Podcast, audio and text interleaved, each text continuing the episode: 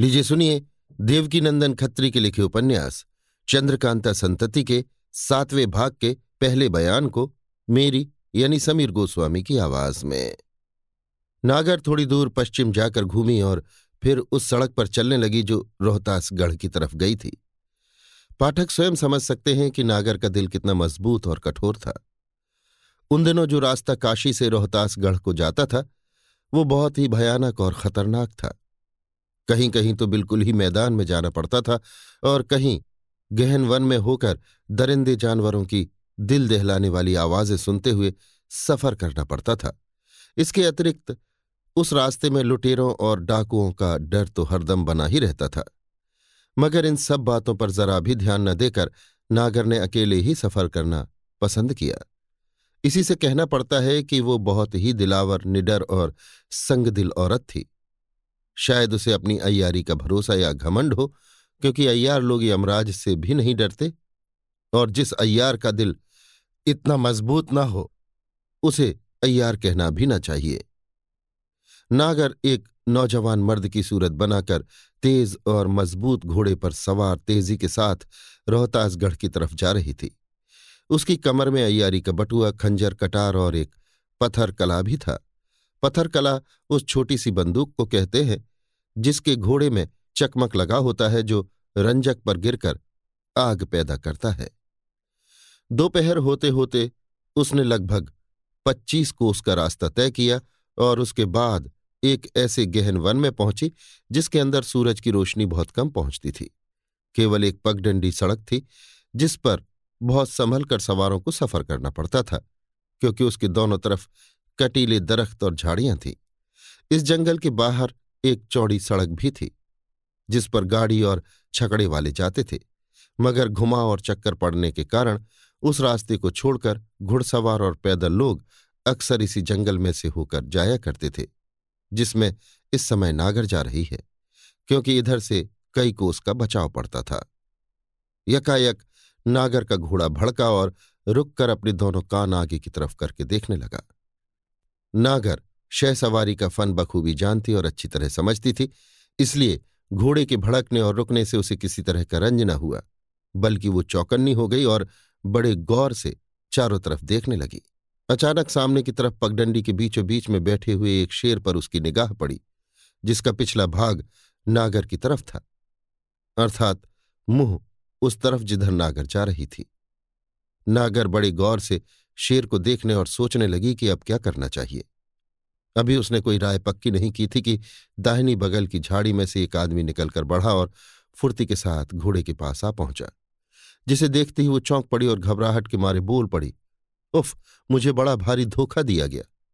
साथ ही इसके वो अपना हाथ पत्थर कले पर ले गई, मगर उस आदमी ने इसे कुछ भी करने न दिया।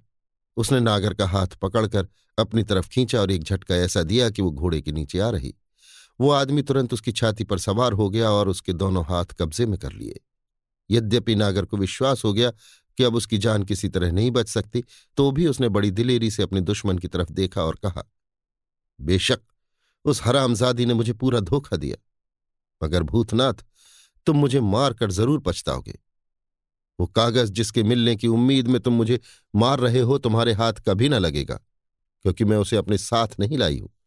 यदि तुम्हें विश्वास न हो तो मेरी तलाशी ले लो, और बिना वो कागज पाए मेरे या मनोरमा के साथ बुराई करना तुम्हारे हक में ठीक नहीं है, इसे तुम अच्छी तरह जानते हो। भूतनाथ, अब मैं तुझे किसी तरह नहीं छोड़ सकता। मुझे विश्वास है कि वे कागजात जिनके सबब से मैं तुझ जैसी कमीनों की ताबेदारी करने पर मजबूर हो रहा हूं, इस समय जरूर तेरे पास है, तथा इसमें भी कोई संदेह नहीं कि कमलिनी ने अपना वादा पूरा किया और कागजों के सहित तुझे मेरे हाथ फंसाया। अब तू मुझे धोखा नहीं दे सकती, और न तलाशी लेने की नीयत से मैं तुझे कब्जे से छोड़ ही सकता हूं। तेरा जमीन से उठना मेरे लिए काल हो जाएगा, क्योंकि फिर तू हाथ नहीं आवेगी। नागर चौंक कर और ताज्जुब से, हैं? तो क्या वो कमबख्त कमलनी थी जिसने मुझे धोखा दिया? अफसोस शिकार घर में आकर निकल गया। खैर, जो तेरे जी में आवे कर, यदि मेरे मारने में ही तेरी भलाई हो तो मार, मगर मेरी एक बात सुन ले। भूतनाथ, अच्छा कह, क्या कहती है? थोड़ी देर तक ठहर जाने में मेरा कोई हर्ज भी नहीं। नागर, इसमें तो कोई शक नहीं कि अपने कागजात, जिन्हें तेरा जीवन चरित्र कहना चाहिए, उन्हें लेने के लिए ही तू मुझे मारना चाहता है। भूतनाथ: बेशक ऐसा ही है। यदि वो मुट्ठा मेरे हाथ का लिखा हुआ न होता तो मुझे उसकी परवाह न होती। नागर: हाँ ठीक है, परंतु इसमें भी कोई संदेह नहीं कि मुझे मारकर तू वे कागजात न पावेगा। खैर, जब मैं इस दुनिया से जाती ही हूं तो क्या जरूरत कि तुझे भी बर्बाद करती जाऊं। मैं तेरी लिखी चीजें खुशी से तेरे हवाले करती हूं। मेरा दाहिना हाथ छोड़ दे, मैं तुझे बता दूं कि मुझे मारने के बाद वे कागजात तुझे कहां से मिलेंगे। भूतनाथ इतना डरपोक और कमजोर भी न था कि नागर का केवल दाहिना हाथ, जिसमें हरबे की किस्म से एक कांटा भी न था, छोड़ने से डर जाए। दूसरे, उसने ये भी सोचा कि जब ये स्वयं ही कागजात देने को तैयार है तो क्यों न ले लिए जाए। कौन ठिकाना इसे मारने के बाद कागजात हाथ न लगें। थोड़ी देर तक कुछ सोच विचार कर भूतनाथ ने नागर का दाहिना हाथ छोड़ दिया, जिसके साथ ही उसने फुर्ती से वो हाथ भूतनाथ के गाल पर दबाकर फेरा। भूतनाथ को ऐसा मालूम हुआ कि नागर ने एक सुई उसके गाल में चुभो दी, मगर वास्तव में ऐसा न था। नागर की उंगली में एक अंगूठी थी जिस पर नगीने की जगह स्याह रंग का कोई पत्थर जड़ा हुआ था। वही भूतनाथ के गाल में गड़ा, जिससे एक लकीर सी पड़ गई और जरा खून भी दिखाई देने लगा। पर मालूम होता है कि वो नुकीला स्याह पत्थर जो अंगूठी में जड़ा हुआ था, किसी प्रकार का जहर हलाहल था, जो खून के साथ मिलते ही अपना काम कर गया, क्योंकि उसने भूतनाथ को बात करने की मोहलत न दी। वो एकदम चक्कर खाकर जमीन पर गिर पड़ा और नागर उसके कब्जे से छूटकर अलग हो गई। नागर ने घोड़े की बागडोर, जो 4 जामे में बंधी हुई थी, खोली और उसी से भूतनाथ के हाथ पैर बांधने के बाद एक पेड़ के साथ कस दिया। इसके बाद उसने अपने अय्यारी के बटुए से एक शीशी निकाली जिसमें किसी प्रकार का तेल था। उसने थोड़ा तेल उसमें से भूतनाथ के गाल पर, उसी जगह जहां लकीर पड़ी हुई थी, मला। देखते ही देखते उस जगह एक बड़ा फफोला पड़ गया। नागर ने खंजर की नोक से उस फफोले में छेद कर दिया, जिससे उसके अंदर का कुल जहरीला पानी निकल गया और भूतनाथ होश में आ गया। नागर: कम्बे कमबख्त, अपने किए की सजा पा चुका या कुछ कसर है? तूने देखा मेरे पास कैसी अद्भुत चीज है। अगर हाथी भी हो तो इस जहर को बर्दाश्त न कर सके और मर जाए, तेरी क्या हकीकत है? भूतनाथ: बेशक ऐसा ही, और अब मुझे निश्चय हो गया कि मेरी किस्मत में जरा भी सुख भोगना बदा नहीं है। नागर: साथ ही इसके तुझे यह भी मालूम हो गया कि इस जहर को मैं सहज ही में उतार भी सकती हूं। इसमें संदेह नहीं कि तू मर चुका था, मगर मैंने इसलिए तुझे जिला दिया कि अपने लिखे हुए कागजों का हाल दुनिया में फैला हुआ तू स्वयं देख और सुन ले, क्योंकि उससे बढ़कर कोई दुख तेरे लिए नहीं है। पर यह भी देख ले कि उस कमबख्त कमलिनी के साथ मैंने क्या किया, जिसने मुझे धोखे में डाला था। इस समय वो मेरे कब्जे में है, क्योंकि कल वो मेरे घर में जरूर आकर टिकेगी। आह, अब मैं समझ गई कि रात वाले अद्भुत मामले की जड़ भी वही है। जरूर ही इस मुर्दे शेर को रास्ते में तूने ही बिठाया होगा। भूतनाथ आंखों में आंसू भरकर: अब की दफे मुझे माफ कर दो, जो कुछ हुक्म दो मैं करने को तैयार हूं। नागर: मैं अभी कह चुकी हूं कि तुझे मारूंगी नहीं, फिर इतना क्यों डरता है? भूतनाथ: नहीं नहीं, मैं वैसी जिंदगी नहीं चाहता जैसी तुम देती हो। हां, यदि इस बात का वादा करो कि वे कागजात किसी दूसरे को न दोगी तो मैं वे सब काम करने को तैयार हूं जिन्हें पहले इनकार करता था। नागर: मैं ऐसा कर सकती हूं, क्योंकि आखिर तुझे जिंदा छोड़ूंगी, और यदि मेरे काम से तू जीना चुरावेगा तो मैं तेरे कागजात भी बड़ी हिफाजत से रखूंगी।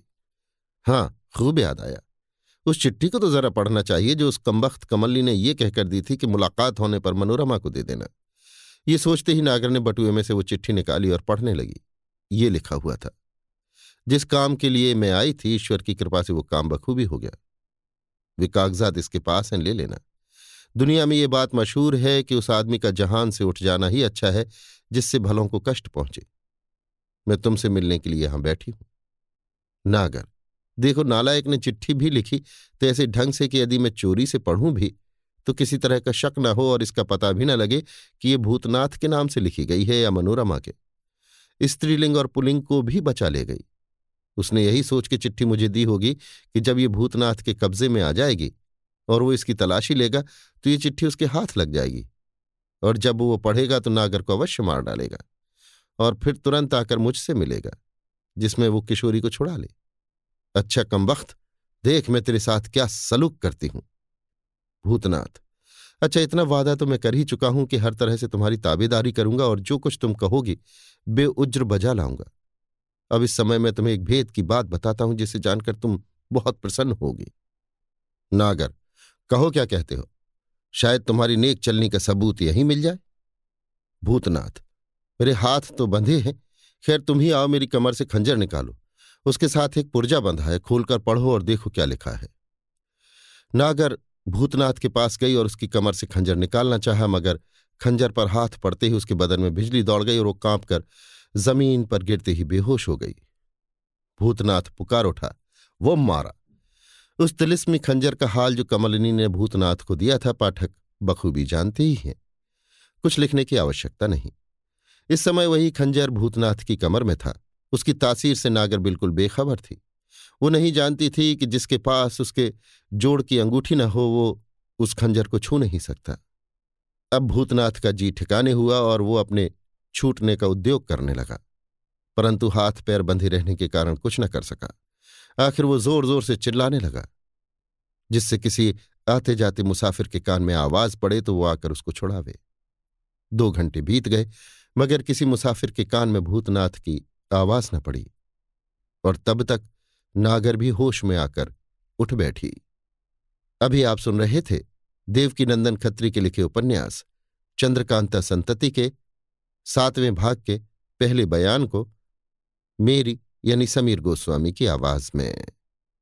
लीजिए सुनिए देवकीनंदन खत्री के लिखे उपन्यास चंद्रकांता संतति के 7वें भाग के दूसरे बयान को मेरी यानी समीर गोस्वामी की आवाज में। हम ऊपर लिखाए हैं कि राजा बीरेंद्र सिंह तिलिस्मी खंडहर से, जिसमें दोनों कुमार और तारा सिंह इत्यादि गिरफ्तार हो गए थे, निकलकर रोहतासगढ़ की तरफ रवाना हुए तो तेज सिंह उनसे कुछ कह सुनकर अलग हो गए और उनके साथ रोहतासगढ़ न गए। अब हम ये लिखना मुनासिब समझते हैं कि राजा बीरेंद्र सिंह से अलग होकर तेज सिंह ने क्या किया। एक दिन और रात उस खंडहर के चारों तरफ जंगल और मैदान में तेज सिंह घूमते रहे मगर कुछ काम न चला। दूसरे दिन वो एक छोटे से पुराने शिवालय के पास पहुंचे, जिसके चारों तरफ बेल और पारिजात के पेड़ बहुत ज्यादा थे, जिसके सबब से वो स्थान बहुत ठंडा और रमणीक मालूम होता था। तेज सिंह शिवालय के अंदर गए और शिवजी का दर्शन करने के बाद बाहर निकल आए। उसी जगह से बेलपत्र तोड़कर शिवजी की पूजा की और फिर उस चश्मे के किनारे जो मंदिर के पीछे की तरफ बह रहा था बैठकर सोचने लगे कि अब क्या करना चाहिए। इस समय तेज सिंह एक मामूली जमींदार की सूरत में थे और ये स्थान भी उस खंडहर से बहुत दूर न था। थोड़ी देर बाद तेज सिंह के कान में आदमियों के बोलने की आवाज आई। बात समझ में नहीं आती थी, इससे मालूम हुआ कि वे लोग कुछ दूर पर हैं। तेज सिंह ने सिर उठाकर देखा तो कुछ दूर पर 2 आदमी दिखाई पड़े जो उसी शिवालय की तरफ आ रहे थे।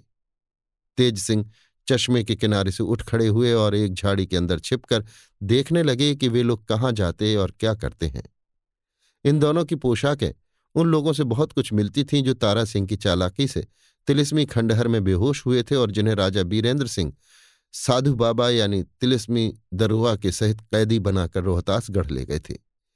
इसलिए तेज सिंह ने सोचा कि ये दोनों आदमी भी जरूर उन्हीं लोगों में से हैं जिनकी बदौलत हम लोग दुख भोग रहे हैं। अस्तु इन लोगों में से किसी को फंसाकर अपना काम निकालना चाहिए। तेज सिंह के देखते ही देखते वे दोनों आदमी वहां पहुंचकर उस शिवालय के अंदर घुस गए और लगभग 2 घड़ी के बीत जाने पर भी बाहर न निकले। तेज सिंह ने छिपकर राह देखना उचित न जाना। वो झाड़ी में से निकलकर शिवालय में आए मगर झांक कर देखा तो शिवालय के अंदर किसी आदमी की आहट न मिली। ताज्जुब करते हुए शिवलिंग के पास तक चले गए मगर किसी आदमी की सूरत दिखाई न पड़ी। तेज सिंह तिलिस्मी कारखानों और अद्भुत मकानों तथा तहखानों की हालत से बहुत कुछ वाकिफ हो चुके थे, इसलिए समझ गए कि इस शिवालय के अंदर कोई गुप्त राह या तहखाना अवश्य है और इसी सबब से ये दोनों आदमी गायब हो गए हैं। शिवालय के सामने की तरफ बेल का एक पेड़ था, उसी के नीचे तेज सिंह ये निश्चय करके बैठ गए कि जब तक वे लोग अथवा उनमें से कोई एक बाहर न आएगा तब तक यहां से न टलेंगे। आखिर घंटे भर के बाद उन्हीं में से एक आदमी शिवालय के अंदर से बाहर आता हुआ दिखाई पड़ा। उसे देखते ही तेज सिंह उठ खड़े हुए, निगाह मिलते ही झुककर सलाम किया और तब कहा, ईश्वर आपका भला करे, मेरे भाई की जान बचाइए। आदमी, तू कौन है और तेरा भाई कहाँ है? तेज सिंह, मैं जमींदार हूं, हाथ का इशारा करके। उस झाड़ी के दूसरी ओर मेरा भाई है, बेचारी को एक बुढ़िया व्यर्थ मार रही है। आप पुजारी जी हैं, धर्मात्मा हैं, किसी तरह मेरे भाई को बचाइए, इसीलिए मैं यहां आया हूं। गिड़गिड़ाकर, बस अब देर न कीजिए, ईश्वर आपका भला करे। तेज सिंह की बातें सुनकर उस आदमी को बड़ा ही ताज्जुब हुआ, और बेशक ताज्जुब की बात भी थी, क्योंकि तेज सिंह बदन के मजबूत और निरोग मालूम होते थे। देखने वाला कह सकता था कि बेशक इसका भाई भी वैसा ही होगा। फिर ऐसे दो आदमियों के मुकाबले में एक बूढ़ी औरत का जबरदस्त पड़ना ताज्जुब नहीं तो क्या है। आखिर बहुत कुछ सोच विचार कर उस आदमी ने तेज सिंह से कहा, खैर चलो देखें वो बुढ़िया कैसी पहलवान है। उस आदमी को साथ लिए हुए तेज सिंह शिवालय से कुछ दूर चले गए और एक गुंजान झाड़ी के पास पहुंचकर इधर उधर घूमने लगे। आदमी, तुम्हारा भाई कहाँ है? तेज सिंह, उसी को तो ढूंढ रहा हूं। आदमी, क्या तुम्हें याद नहीं कि उसे किस जगह छोड़ गए थे? तेज सिंह, राम राम, कैसे बेवकूफ से पाला पड़ा है। अरे कमबख्त, जब जगह याद नहीं तो यहां तक कैसे आए?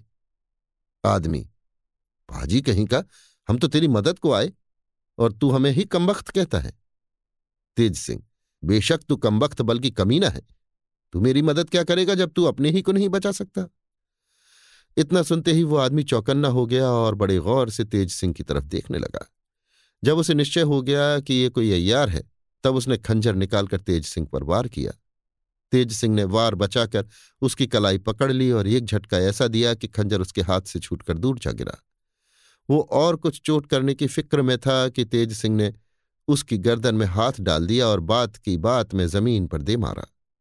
वो घबराकर चिल्लाने लगा, मगर इससे भी कुछ काम न चला, क्योंकि उसकी नाक में बेहोशी की दवा जबरदस्ती ठूंस दी गई और एक छींक मारकर वो बेहोश हो गया।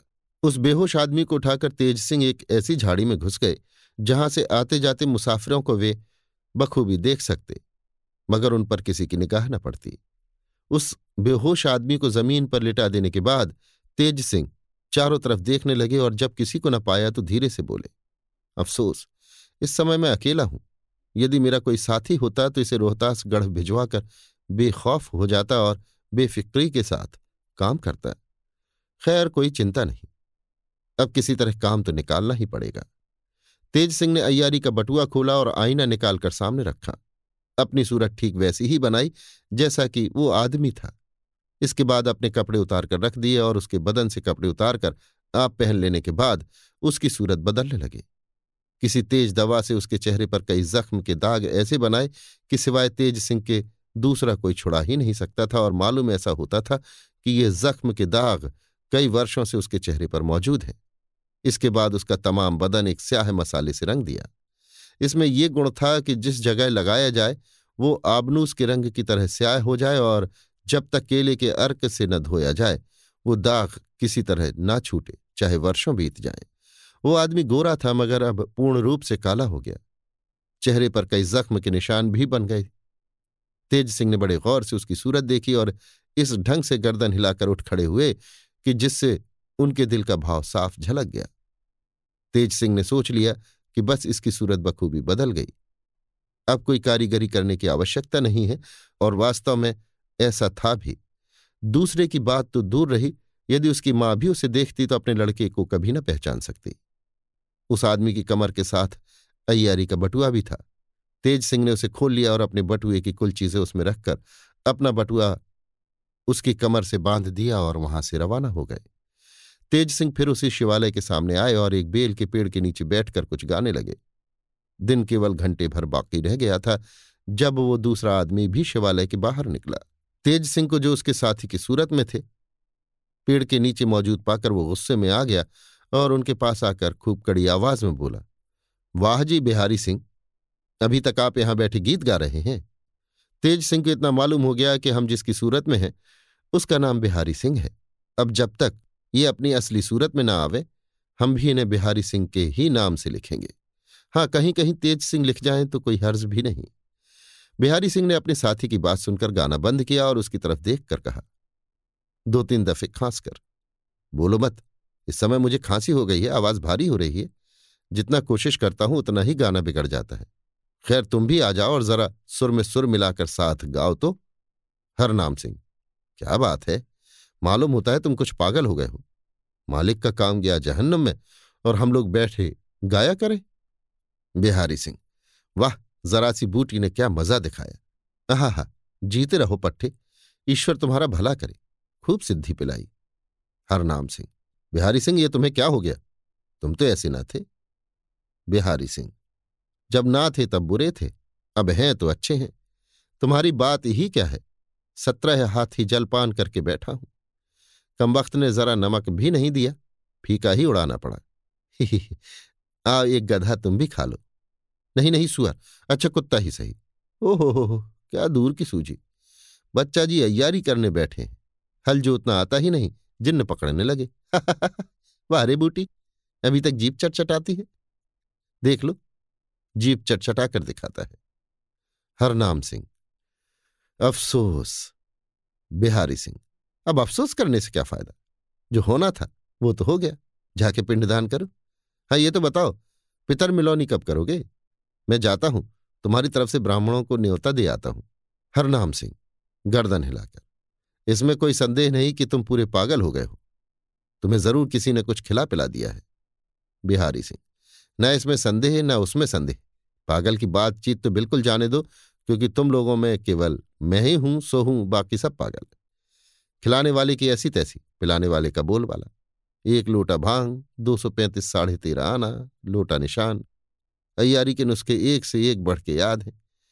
जहाज की पाल भी खूब उड़ती है। वाह कैसी अंधेरी रात है, बाप रे बाप, सूरज भी अस्त होना चाहता है। तुम भी नहीं, हम भी नहीं, अच्छा तुम भी सही, बड़े अकिलमंद हो। अकिल अकिल अकिल, मंद मंद मंद।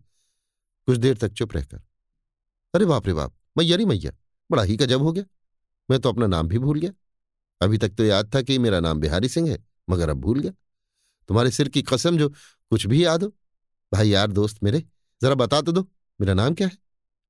हरनाम सिंह: अफसोस, रानी मुझी को दोष देगी, कहेंगी कि हरनाम सिंह अपने साथी की हिफाजत न कर सका। बिहारी सिंह: ही। वाह रे भाई हरनाम सिंह, अले बे ते टे से चा छा जा जा, उल्लू की दुम फाकता। हरनाम सिंह को विश्वास हो गया कि जरूर किसी अय्यार की शैतानी से, जिसने कुछ खिलाया पिला दिया है, हमारा साथी बिहारी सिंह पागल हो गया है, इसमें कोई संदेह नहीं। उसने सोचा कि अब इससे कुछ कहना सुनना उचित नहीं, इसे इस समय किसी तरह फुसलाकर घर ले चलना चाहिए। हरनाम सिंह: अच्छा यार अब देर हो गई, चलो घर चलें। बिहारी सिंह: क्या हम औरत हैं कि घर चलें? चलो जंगल में चलें, शेर का शिकार खेलें, रंडी का नाच देखें, तुम्हारा गाना सुने और सबके अंत में तुम्हारी सराहनी बैठ कर रहे। हरनाम सिंह: खैर जंगल ही में चलो। बिहारी सिंह: हम क्या साधु बैरागी और दासी हैं कि जंगल में जाएं?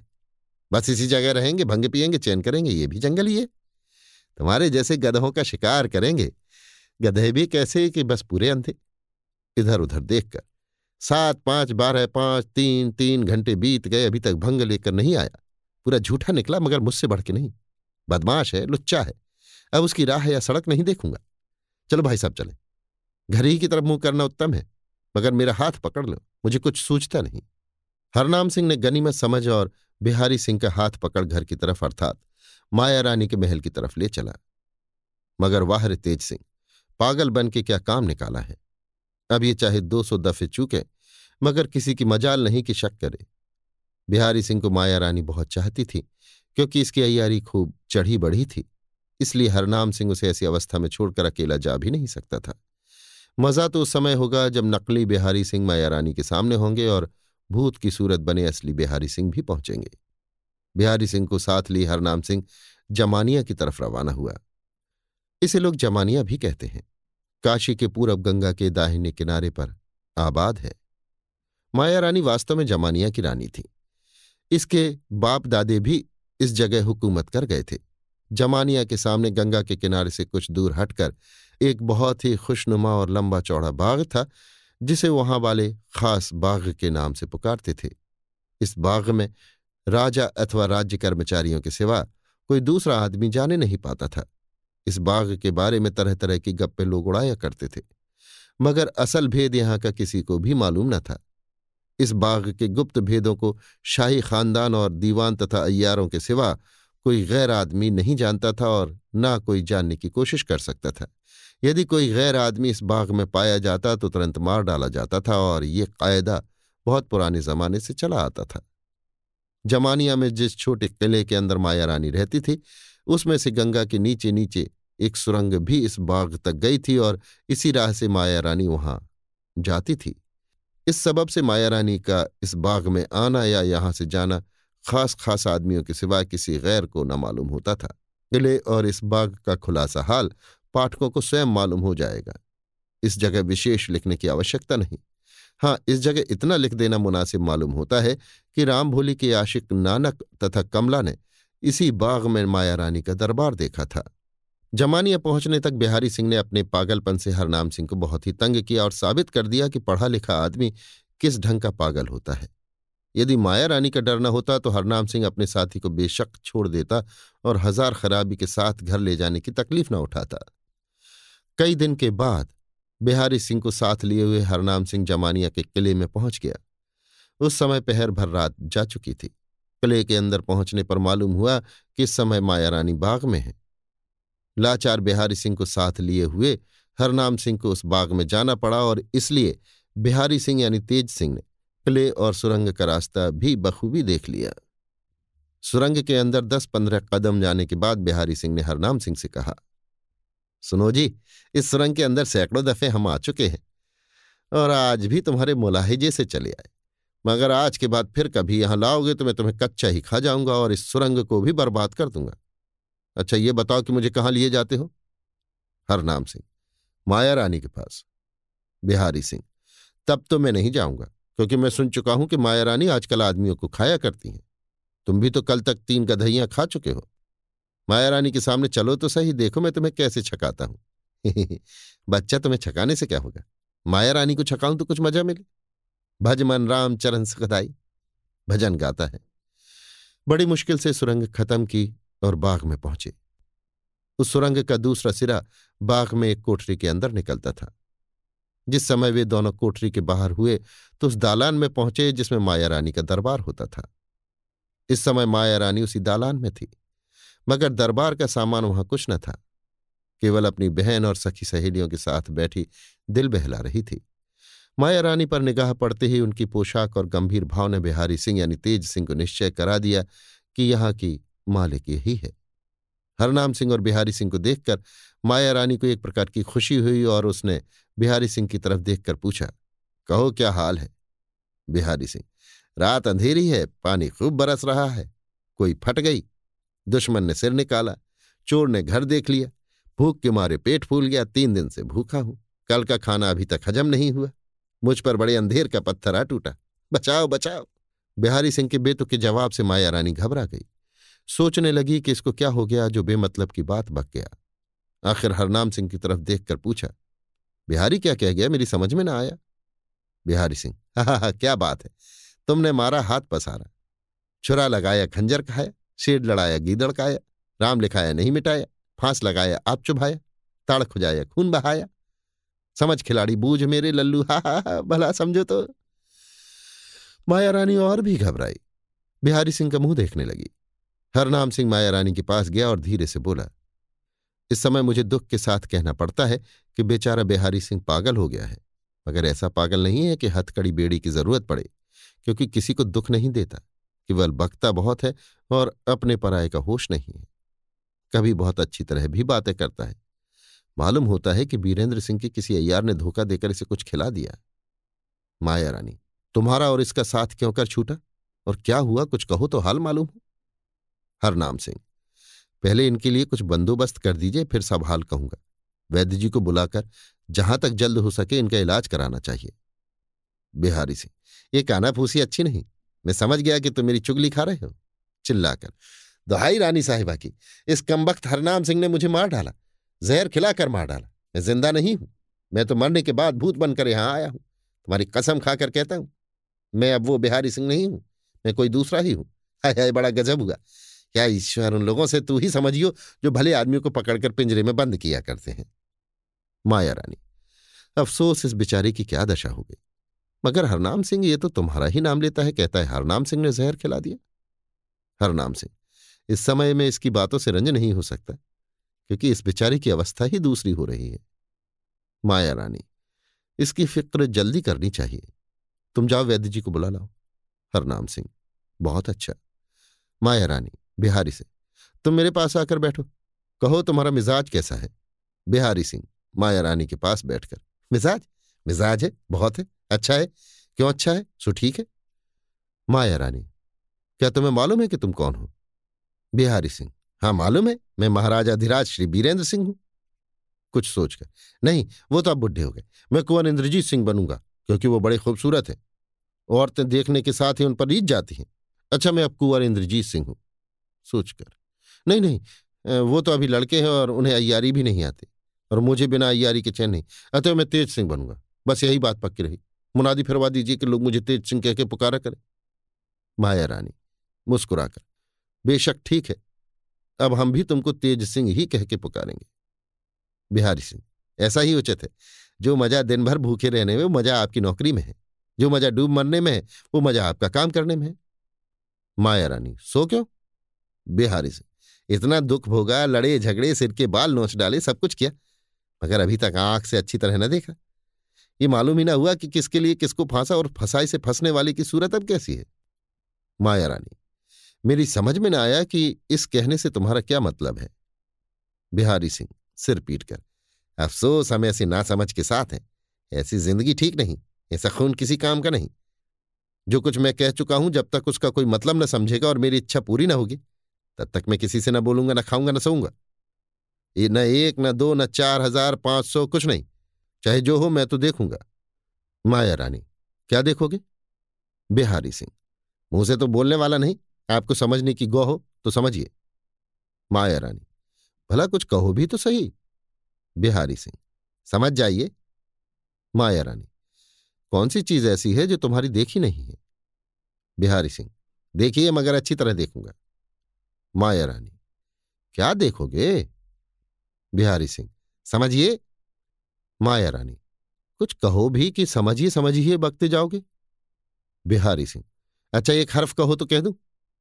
मायारानी, खैर यही सही। बिहारी सिंह, कै। मायारानी मुस्कुराकर, कैदियों को देखोगे? बिहारी सिंह, हाँ, बस, वही। मायारानी, उन्हें तो तुम देख ही चुके हो, तुम्ही लोगों ने तो उन्हें गिरफ्तार किया है। बिहारी सिंह, फिर देखेंगे, सलाम करेंगे, नाचेंगे, नचावेंगे, ताक दिनादिन नाचो भालू। उठकर कूदता है। मायारानी के कुछ अय्यारों का वो सरदार था और वास्तव में बहुत ही तेज और अय्यारी के फन में पूरा उस्ताद भी था। यद्यपि इस समय वो पागल है, तथापि मायारानी को उसकी खातिर मंजूर है। मायारानी हंसकर उठ खड़ी हुई और बिहारी सिंह को साथ लिए हुए उस कोठरी में चली गई जिसमें सुरंग का रास्ता था। दरवाजा खोलकर सुरंग के अंदर गई। सुरंग में कई शीशे की हानियां लटक रही थी और रोशनी बखूबी हो रही थी। मायारानी लगभग 50 कदम जाकर रुकी। उस जगह दीवार में एक छोटी सी अलमारी बनी हुई थी। मायारानी की कमर में जो सोने की जंजीर थी, उसके साथ तालियों का एक छोटा सा गुच्छा लटक रहा था। मायारानी ने वो गुच्छा निकाला और उसमें की एक ताली लगाकर ये अलमारी खोली। अलमारी के अंदर निगाह करने से सीढ़ियां नजर आईं जो नीचे उतर जाने के लिए थी। वहां भी शीशे की कंदील में रोशनी हो रही थी। बिहारी सिंह को साथ लिए हुए मायारानी नीचे उतरी। अब बिहारी सिंह ने अपने को ऐसी जगह पाया जहां लोहे के जंगले वाली कई कोठरियां थीं और हर एक कोठरी का दरवाजा मजबूत ताले से बंद था। उन कोठरियों में हथकड़ी बेड़ी से बेबस, उदास और दुखी केवल चटाई पर लेटे अथवा बैठे हुए कई कैदियों की सूरत दिखाई दे रही थी। ये कोठरियां गोलाकार ऐसे ढंग से बनी हुई थीं कि हर एक कोठरी में अलग अलग कैद करने पर भी कैदी लोग आपस में बातें कर सकते थे। सबसे पहले बिहारी सिंह की निगाह जिस कैदी पर पड़ी वो तारा सिंह था, जिसे देखते ही बिहारी सिंह खिलखिलाकर हंसा और चारों तरफ देख ना मालूम क्या क्या बक गया, जिसे मायारानी कुछ भी न समझ सकी। इसके बाद बिहारी सिंह ने मायारानी की तरफ देखा और कहा, छी, मुझे आप इन कमबख्तों के सामने क्यों लाई? इन लोगों की सूरत नहीं देखा चाहता। मैं तो क्या देखूंगा, क्या, बस केवल क्या देखूंगा और कुछ नहीं। आप जब तक चाहें यहां रहें, मगर मैं दम भर नहीं रह सकता। अब क्या देखूंगा, क्या, बस क्या देखूंगा, बस क्या, केवल क्या। कह के बकता हुआ बिहारी सिंह वहां से भागा और उस जगह आकर बैठ गया जहां मायारानी से पहले पहल मुलाकात हुई थी। बिहारी सिंह की बदहवासी देखकर मायारानी घबराई और जल्दी जल्दी सीढ़ियां चढ़ कैद खाने का ताला बंद करने के बाद अपनी जगह पर आई, जहां लंबी लंबी सांसें लेते बिहारी सिंह को बैठे हुए पाया। मायारानी की वे सहेलियां भी उसी जगह बैठी थीं जिन्हें छोड़कर मायारानी कैद खाने की तरफ गई थी। मायारानी ने बिहारी सिंह से भागने का सबब पूछा, मगर उसने कुछ जवाब न दिया। मायारानी ने कई तरह के प्रश्न किए, मगर बिहारी सिंह ने ऐसी चुप्पी साधी कि जिसका कोई हिसाब ही नहीं। मालूम होता था कि ये जन्म का गूंगा और बहरा है, न सुनता है न कुछ बोल सकता है। मायारानी की सहेलियों ने भी बहुत कुछ जोर मारा, मगर बिहारी सिंह ने मुंह न खोला। इस परेशानी में मायारानी को बिहारी सिंह की हालत पर अफसोस करते हुए घंटा भर बीत गया, और तब तक वैद्य जी को, जिनकी उम्र लगभग 80 वर्ष की होगी, अपने साथ लिए हुए हरनाम सिंह भी आ पहुंचा। वैद्यराज ने इस अनोखे पागल की जांच की और अंत में ये निश्चय किया कि बेशक इसे कोई ऐसी दवा खिलाई गई है जिसके असर से पागल हो गया है, और यदि इसी समय इसका इलाज किया जाए तो 1 ही 2 दिन में आराम हो सकता है। मायारानी ने इलाज करने की आज्ञा दी और वैद्यराज ने अपने पास से एक जड़ाऊ डिबिया निकाली जो कई तरह की दवाओं से भरी हुई हमेशा उनके पास रहा करती थी। वैद्यराज को उस अनोखे पागल की जांच में कुछ भी तकलीफ न हुई। बिहारी सिंह ने नाड़ी दिखाने में उज्र न किया और अंत में दवा की वो गोली भी खा गया जो वैद्यराज ने अपने हाथ से उसके मुंह में रख दी थी। बिहारी सिंह ने अपने को ऐसा बनाया जिससे देखने वालों को विश्वास हो कि वो दवा खा गया, परंतु उस चालाक पागल ने गोली दांतों के नीचे छिपा ली और थोड़ी देर बाद मौका पा इस ढंग से थूक दी कि किसी को गुमान तक न हुआ। आधी घड़ी तक उछल कूद करने के बाद बिहारी सिंह जमीन पर गिर पड़ा और सवेरा होने तक उसी तरह पड़ा रहा। वैद्यराज ने नब्ज देखकर कहा कि यह दवा की तासीर से बेहोश हो गया है, इसे कोई छेड़े नहीं। आशा है कि जब इसकी आंख खुलेगी तो अच्छी तरह बातचीत करेगा। बिहारी सिंह चुपचाप पड़ा ये बातें सुन रहा था। मायारानी बिहारी सिंह की हिफाजत के लिए कई लौनियां छोड़ दूसरे कमरे में चली गई और एक नाजुक पलंग पर जो वहां बिछा हुआ था सो रही। सूर्योदय से पहले ही मायारानी उठी और हाथ मुंह धोकर उस जगह पहुंची जहां बिहारी सिंह को छोड़ गई थी। हरनाम सिंह पहले ही वहां जा चुका था। बिहारी सिंह को जब मालूम हो गया कि महारानी उसके पास आकर बैठ गई है तो वो भी 2-3 करवटें लेकर उठ बैठा और ताज्जुब से चारों तरफ देखने लगा। मायारानी, अब तुम्हारा क्या हाल है? बिहारी सिंह, हाल क्या कहूं, मुझे ताज्जुब मालूम होता है कि मैं यहां क्यों कर आया, मेरी आवाज क्यों बैठ गई और इतनी कमजोरी क्यों मालूम होती है कि मैं उठकर चल फिर नहीं सकता। मायारानी, ईश्वर ने बड़ी कृपा की जो तुम्हारी जान बच गई, तुम तो पूरे पागल हो गए थे। वैद्यराज ने भी ऐसी दवा दी कि 1 ही खुराक में फायदा हो गया। बेशक उन्होंने इनाम पाने का काम किया। तुम अपना हाल तो कहो, तुम्हें क्या हो गया था? बिहारी सिंह हरनाम सिंह की तरफ देखकर, मैं एक अय्यार के फेर में पड़ गया था, मगर पहले आप कहिए कि मुझे इस अवस्था में कहाँ पाया। हरनाम सिंह, आप मुझसे ये कहकर कि तुम थोड़ा सा काम जो बच रहा है उसे पूरा करके जमानिया चले जाना, मैं कमलिनी से मुलाकात करके और जिस तरह होगा उसे राजी करके जमानिया लाऊंगा। खंडहर वाले तहखाने से बाहर चले गए, परंतु काम पूरा करने के बाद मैं सुरंग के बाहर निकला तो आपको शिवालय के सामने पेड़ के नीचे विचित्र दशा में पाया। पागलपने की बातचीत और मायारानी के पास तक आने का खुलासा हाल कहने के बाद मालूम होता है कि आप कमलिनी के पास नहीं गए। बिहारी सिंह मायारानी से, जैसा धोखा मैंने अब की खाया आज तक नहीं खाया था।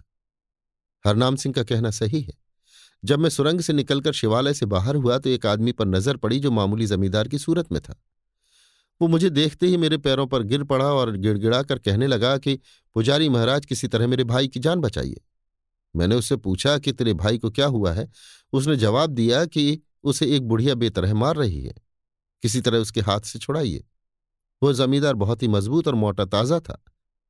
मुझे ताज्जुब मालूम हुआ कि वो कैसी बुढ़िया है जो ऐसे ऐसे 2 भाइयों से नहीं हारती। आखिर मैं उसके साथ चलने पर राजी हो गया। वो मुझे शिवालय से कुछ दूर एक झाड़ी में ले गया जहां कई आदमी छिपे हुए बैठे थे। उस जमींदार के इशारे से सभी ने मुझे घेर लिया और एक ने चांदी की एक लुटिया मेरे सामने रखकर कहा कि ये भंग है, इसे पी जाओ। मुझे मालूम हो गया कि ये वास्तव में कोई अय्यार है जिसने मुझे धोखा दिया।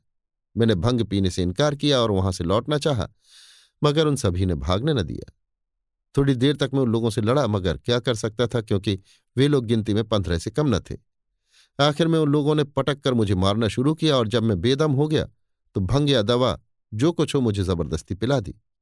बस इसके बाद मुझे कुछ भी खबर नहीं कि क्या हुआ। थोड़ी देर तक इसी तरह की ताज्जुब की बातें कहकर बिहारी सिंह ने मायारानी का दिल बहलाया और इसके बाद कहा, मेरी तबीयत बहुत खराब हो रही है। यदि कुछ देर तक बाग में टहलूं तो बेशक जी प्रसन्न हो, मगर कमजोरी इतनी बढ़ गई है कि स्वयं उठने और टहलने की हिम्मत नहीं पड़ती। मायारानी ने कहा, कोई हर्ज नहीं, हरनाम सिंह सहारा देकर तुम्हें टहलावेंगे। मैं समझती हूं कि बाग की ताज़ा हवा खाने और फूलों की खुशबू सूंघने से तुम्हें बहुत कुछ फायदा पहुंचेगा। आखिर हरनाम सिंह ने बिहारी सिंह को हाथ पकड़ के बाग में अच्छी तरह टहलाया और इस बहाने से तेज सिंह ने उस बाग को तथा वहां की इमारतों को भी अच्छी तरह देख लिया। ये लोग घूम फिर कर मायारानी के पास पहुंचे ही थे कि एक लौंडी ने जो चौबदार थी मायारानी के सामने आकर और हाथ जोड़कर कहा, बाग के फाटक पर एक आदमी आया है और सरकार में हाजिर होना चाहता है। बहुत ही बदसूरत और काला कलूटा है, परंतु कहता है कि मैं बिहारी सिंह हूं। मुझे किसी अय्यार ने धोखा दिया और चेहरे तथा बदन को ऐसे रंग से रंग दिया कि अभी तक साफ नहीं होता। मायारानी, यह अनोखी बात सुनने में आई कि अय्यारों का रंगा हुआ रंग और धोने से न छूटे। कोई कोई रंग पक्का जरूर होता है, मगर उसे भी अय्यार लोग छुड़ा सकते हैं। हंसकर, बिहारी सिंह ऐसा बेवकूफ नहीं है कि अपने चेहरे का रंग न छुड़ा सके। बिहारी सिंह, रुकिए रुकिए, मुझे शक पड़ता है कि शायद ये वही आदमी हो जिसने मुझे धोखा दिया, बल्कि ऐसा कहना चाहिए कि मेरे साथ जबरदस्ती की। लौंडी की तरफ देखकर, उसके चेहरे पर जख्म के दाग भी हैं? लौंडी, जी हां, पुराने जख्म के कई दाग हैं। बिहारी सिंह, भौं के पास भी कोई जख्म का दाग है? लौंडी, एक आड़ा दाग है, मालूम होता है कि कभी लाठी की चोट खाई है। बिहारी सिंह, बस बस, ये वही आदमी है, देखो जाने ना पावे। चंडूल को यह खबर ही नहीं कि बिहारी सिंह तो यहां पहुंच गया। मायारानी की तरफ देखकर, ये पर्दा करवाकर उसे बुलाइए, मैं भी पर्दे के अंदर रहूंगा, देखिए क्या मजा करता हूं। हाँ, हरनाम सिंह पर्दे के बाहर रहे, देखे पहचानता है या नहीं। मायारानी लौंडी की तरफ देखकर, पर्दा करने के लिए कहो और नियमानुसार आंखों पर पट्टी बांधकर उसे यहां लेवा लाओ। लौंडी, वो यहां की हर एक चीज का पूरा पूरा पता देता है और जरूर इस बाग के अंदर आ चुका है। बिहारी सिंह, पक्का चोर है, ताज्जुब नहीं कि यहां आ चुका हो। खैर, तुम लोगों को अपना नियम पूरा करना चाहिए। हुक्म पाते ही लौंडियों ने पर्दे का इंतजाम कर दिया और वो लौंडी जिसने बिहारी सिंह के आने की खबर दी थी इसलिए फाटक की तरफ रवाना हुई कि नियमानुसार आंख पर पट्टी बांधकर बिहारी सिंह को बाग के अंदर ले आवे और मायारानी के सामने हाजिर करे। इस जगह इस बाग का थोड़ा सा हाल लिख देना मुनासिब मालूम होता है। ये 200 बीघे का बाग मजबूत चारदीवारी के अंदर था। इसके चारों तरफ की दीवारें बहुत मोटी, मजबूत और लगभग 25 हाथ के ऊंची थी। दीवार के ऊपरी हिस्से में तेज नोक और धार वाले लोहे के कांटे और फाल इस ढंग से लगे हुए थे कि काबिल अय्यार भी दीवार लांघ कर बाग के अंदर जाने का साहस नहीं कर सकते थे। कांटों के सबब यद्यपि कमंद लगाने में सुविधा था, परंतु उसके सहारे ऊपर चढ़ना बिल्कुल ही असंभव था। इस चारदीवारी के अंदर की जमीन, जिसे हम बाग कहते हैं, 4 हिस्सों में बटी हुई थी। पूरब की तरफ आलीशान फाटक था, जिसके अंदर जाकर एक बाग, जिसे पहला हिस्सा कहना चाहिए, मिलता था। इसकी चौड़ी चौड़ी रविशें ईंट और चूने से बनी हुई थी। पश्चिम तरफ अर्थात इस हिस्से के अंत में 20 हाथ मोटी और इससे ज्यादा ऊंची दीवार बाग की पूरी चौड़ाई तक बनी हुई थी, जिसके नीचे बहुत सी कोठरियां थीं जो सिपाहियों के काम में आती थीं। उस दीवार के ऊपर चढ़ने के लिए खूबसूरत सीढ़ियां थीं, जिन पर जाने से बाग का दूसरा हिस्सा दिखाई देता था और इन्हीं सीढ़ियों की राह दीवार के नीचे उतरकर उस हिस्से में आना पड़ता था। सिवाय इसके और कोई दूसरा रास्ता उस बाग में, जिसे हम दूसरा हिस्सा कहते हैं, जाने के लिए नहीं था। बाग के इसी दूसरे हिस्से में वो इमारत या कोठी थी जिसमें मायारानी दरबार किया करती थी या जिसमें पहुंचकर नानक ने मायारानी को देखा था। पहले हिस्से की अपेक्षा यह हिस्सा विशेष खूबसूरत और सजा हुआ था। बाग के तीसरे हिस्से में जाने का रास्ता उसी मकान के अंदर से था जिसमें मायारानी रहा करती थी। बाग के तीसरे हिस्से का हाल लिखना जरा मुश्किल है, तथापि इमारत के बारे में इतना कह सकते हैं कि इस तीसरे हिस्से के बीचों बीच में एक बहुत ऊंचा बुर्ज था। उस बुर्ज के चारों तरफ कई मकान थे, जिनके दालानों, कोठरियों, कमरों और बारहदरियों तथा तहखानों का हाल इस जगह लिखना कठिन है, क्योंकि उन सभी का तिलिस्मी बातों से विशेष संबंध है। हाँ, इतना कह सकते हैं कि उसी बुर्ज में से बाग के चौथे हिस्से में जाने का रास्ता था, मगर इस बाग के चौथे हिस्से में क्या क्या है उसका हाल लिखते कलेजा कांपता है। इस जगह हम उसका जिक्र करना मुनासिब नहीं समझते। आगे जाकर किसी मौके पर वो हाल लिखा जाएगा।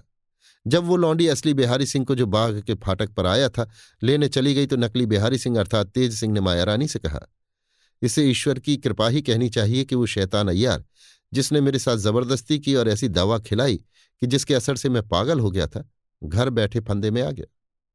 मायारानी, ठीक है, मगर देखना चाहिए यहां पहुंचकर क्या रंग लाता है। बिहारी सिंह, जिस समय वो यहां पहुंचे सबसे पहले हथकड़ी और बेड़ी उसकी नजर करनी चाहिए, जिसमें मुझे देखकर भागने का उद्योग न करे। मायारानी: जो मुनासिब हो करो, मगर मुझे ये आश्चर्य जरूर मालूम होता है कि वो अय्यार जब तुम्हारे साथ बुरा बर्ताव कर ही चुका और तुम्हें पागल बनाकर छोड़ ही चुका तो बिना अपनी सूरत बदले यहाँ क्यों चला आया। अय्यारों से ऐसी भूल न होनी चाहिए। उसे मुनासिब था कि तुम्हारी या मेरे किसी और आदमी की सूरत बनाकर आता। बिहारी सिंह: ठीक, मगर जो कुछ उसने किया वो भी उचित ही किया। मेरी या यहाँ किसी और नौकर की सूरत बनाकर उसका यहाँ आना तब अच्छा होता जब मुझे गिरफ्तार रखता। मायारानी: मैं ये भी सोचती हूं कि तुम्हें गिरफ्तार करके केवल पागल ही बनाकर छोड़ देने में उसने क्या फायदा सोचा। मेरी समझ में तो ये उसने भूल की। इतना कहकर मायारानी ने टटोलने की नीयत से नकली बिहारी सिंह अर्थात तेज सिंह पर एक तेज निगाह डाली। तेज सिंह भी समझ गए कि मायारानी को मेरी तरफ से कुछ शक हो गया है और इस शक को मिटाने के लिए वो किसी तरह की जांच जरूर करेंगी। तथापि इस समय बिहारी सिंह यानी तेज सिंह ने ऐसा गंभीर भाव धारण किया कि मायारानी को शक बढ़ने न पाए। थोड़ी देर तक इधर उधर की बातें होती रहीं और इसके बाद लौंडी असली बिहारी सिंह को लेकर आ पहुंची। आज्ञानुसार असली बिहारी सिंह पर्दे के बाहर बैठाया गया। अभी तक उसकी आंखों पर पट्टी बंधी हुई थी। असली बिहारी सिंह की आंखों से पट्टी खोली गई और उसके चारों तरफ अच्छी तरह निगाह दौड़ाने के बाद कहा, बड़ी खुशी की बात है कि मैं जीता जागता अपने घर में आ पहुंचा। हाथ का इशारा करके मैं इस बाग को और अपने साथियों को खुशी की निगाह से देखता हूं। इस बात का अफसोस नहीं है कि मायारानी ने मुझसे पर्दा किया, क्योंकि जब तक मैं अपना बिहारी सिंह होना साबित न कर दूं तब तक इन्हें मुझ पर भरोसा न करना चाहिए। मगर मुझे हरनाम सिंह की तरफ देखकर और इशारा करके अपने इस अनूठे दोस्त हरनाम सिंह पर अफसोस होता है कि इन्होंने मेरी कुछ भी परवाह न की और मुझे ढूंढने का भी कष्ट न उठाया। शायद इसका सबब यह हो कि वह अय्यार मेरी सूरत बनाकर इनके साथ हो लिया हो जिसने मुझे धोखा दिया।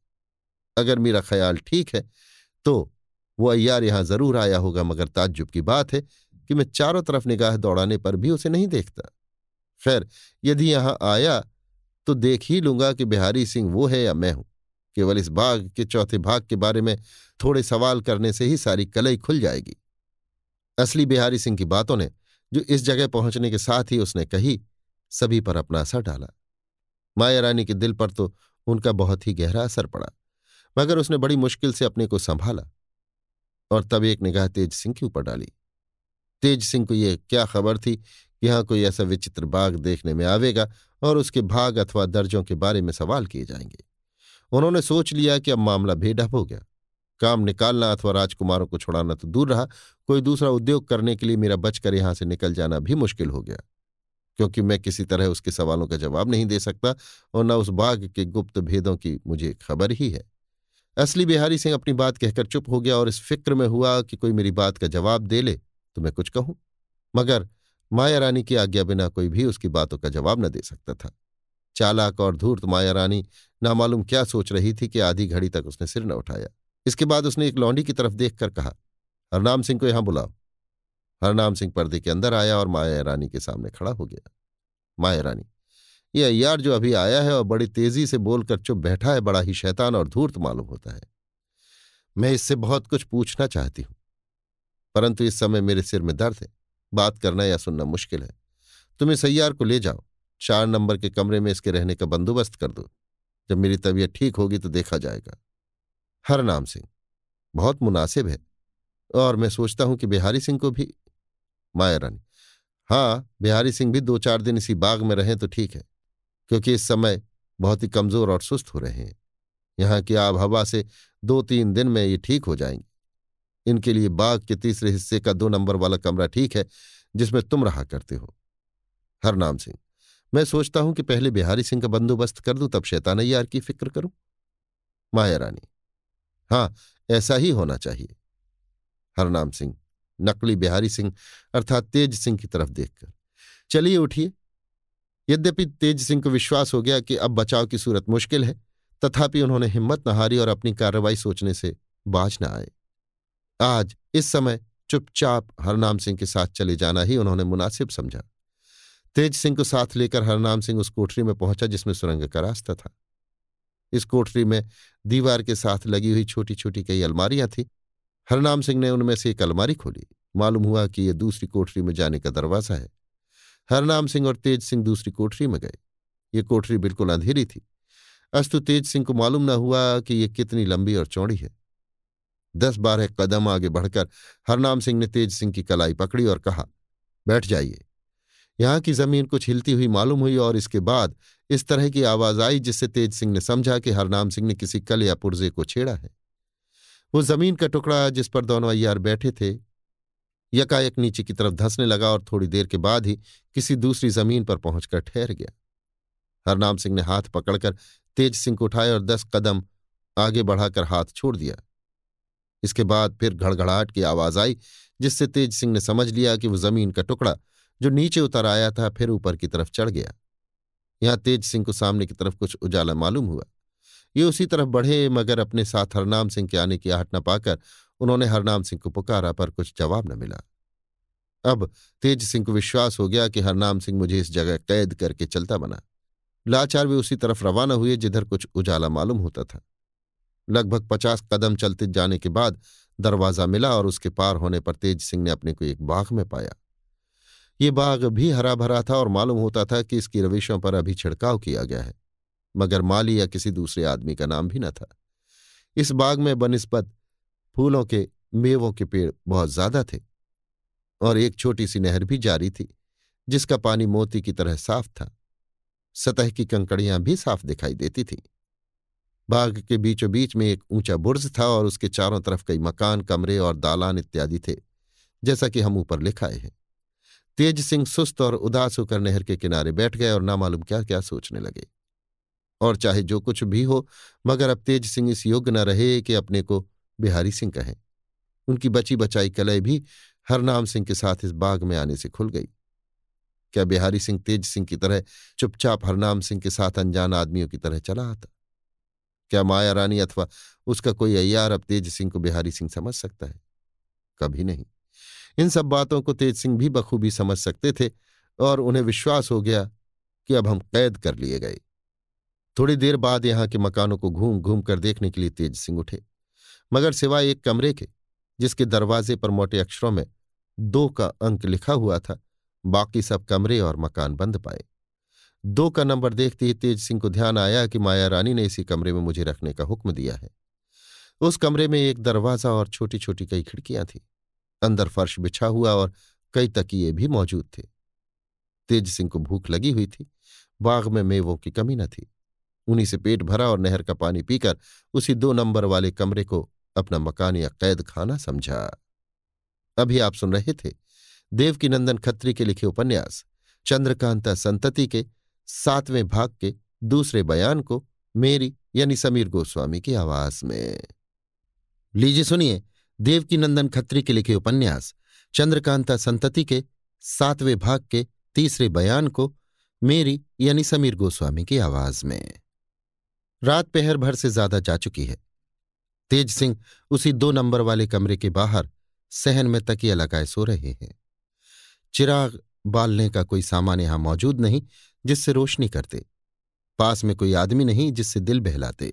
बाग से बाहर निकलने की उम्मीद नहीं कि कुमारों को छुड़ाने के लिए कोई बंदोबस्त करते। लाचार तरह तरह के तरद्दुदों में पड़े उन पेड़ों पर नजर दौड़ा रहे थे जो सहन के सामने बहुत आयत से लगे हुए थे। यकायक पेड़ों की आड़ में रोशनी मालूम हुई। तेज सिंह घबराकर ताज्जुब के साथ उसी तरफ देखने लगे। थोड़ी ही देर में मालूम हुआ कि कोई आदमी हाथ में चिराग लिए तेजी के साथ कदम बढ़ाता उनकी तरफ आ रहा है। देखते देखते वो आदमी तेज सिंह के पास आ पहुंचा और चिराग एक तरफ रखकर सामने खड़ा होकर बोला, जय माया की। ये आदमी सिपाहीयाना ठाठ में था। छोटी छोटी स्याह दाढ़ी से इसके चेहरे का ज्यादा हिस्सा ढका हुआ था। दरमियाना कद और शरीर से हष्टपुष्ट था। तेज सिंह ने भी ये समझकर कि कोई अय्यार है जवाब में कहा, जय माया की। सिपाही जो अभी आया है, उस्ताद तुमने चालाकी तो खूब की मगर जल्दी करके काम बिगाड़ दिया। तेज सिंह, चालाकी क्या और जल्दी कैसी? सिपाही, इसमें तो कोई संदेह नहीं कि मायारानी के बाग में रूप बदल कर आने वाला अय्यार पागल बने बिना किसी दूसरी रीत से काम चला ही नहीं सकता था, परंतु आपने जल्दी कर दी। 2-4 दिन और पागल बने रहते तो ठीक था। असली बिहारी सिंह की बातों का जवाब आपको न देना पड़ता और इस बाग के तीसरे या चौथे हिस्से का भेद भी आपसे न पूछा जाता। अब तो सभी को मालूम हो गया कि आप असली बिहारी सिंह नहीं बल्कि कोई अय्यार है। तेज सिंह, सब लोग जो चाहे समझें, मगर तुम मेरे पास क्यों आए हो? सिपाही, इसलिए कि आपका हाल जानूं और जहां तक हो सके आपकी मदद करूं। तेज सिंह, मैं अपना हाल सिवाय इसके और क्या कहूं कि मैं वास्तव में बिहारी सिंह हूं। सिपाही हंसकर, क्या खूब, अभी तक आपका मिजाज ठिकाने नहीं हुआ। मगर मैं फिर कहता हूं कि मुझ पर भरोसा कीजिए और अपना ठीक ठीक नाम बताइए। तेज सिंह, जब तुम ये समझते हो कि मैं अय्यार हूं तो क्या ये नहीं जानते कि अय्यार लोग किसी ऐसे बतौलिए पर जैसे कि आप हैं यकायक कैसे भरोसा कर सकते हैं? सिपाही, हाँ, आपका कहना ठीक है, अय्यारों को यकायक किसी का विश्वास न करना चाहिए। मगर मेरे पास एक ऐसी चीज है कि आपको झक मारकर मुझ पर भरोसा करना पड़ेगा। तेज सिंह ताज्जुब से, वो ऐसी कौन सी अनोखी चीज तुम्हारे पास है जिसमें इतना बड़ा असर है कि मुझे झक मारकर तुम पर भरोसा करना पड़ेगा? सिपाही, नेमची रिक्त ग्रंथ। ये अय्यारी भाषा का शब्द है, इसका अर्थ है खून से लिखी किताब का घर।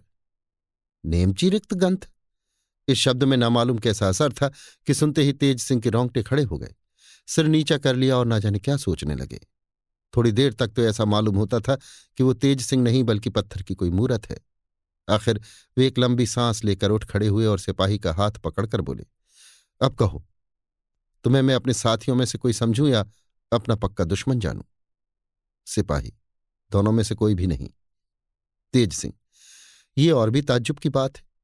कुछ सोचकर, हाँ ठीक है, यदि तुम चोर होते तो इतनी दिलावरी के साथ मुझसे बातें न करते, न मेरे सामने ही आते। लेकिन ये तो मालूम होना चाहिए कि तुम कौन हो। क्या रिक्त ग्रंथ तुम्हारे पास है?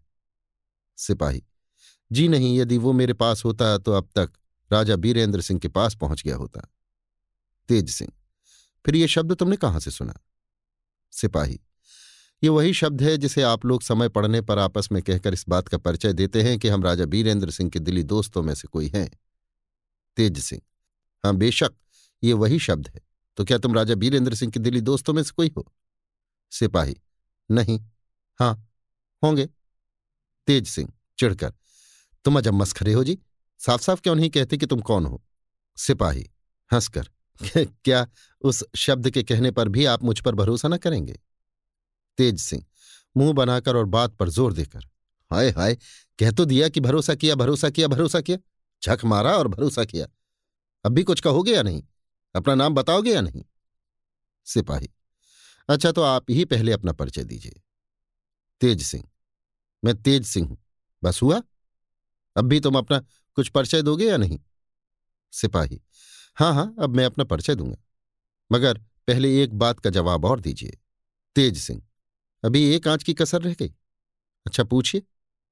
सिपाही, यदि कोई ऐसा आदमी आपके सामने आवे जो आपसे मोहब्बत रखे, आपके काम में दिलो जान से मदद दे, आपकी भलाई के लिए जान तक देने को तैयार रहे, मगर उसके बाप दादा या चाचा भाई आदि में से कोई आदमी आपके साथ पूरी पूरी दुश्मनी कर चुका हो, तो आप उसके साथ कैसा बर्ताव करेंगे?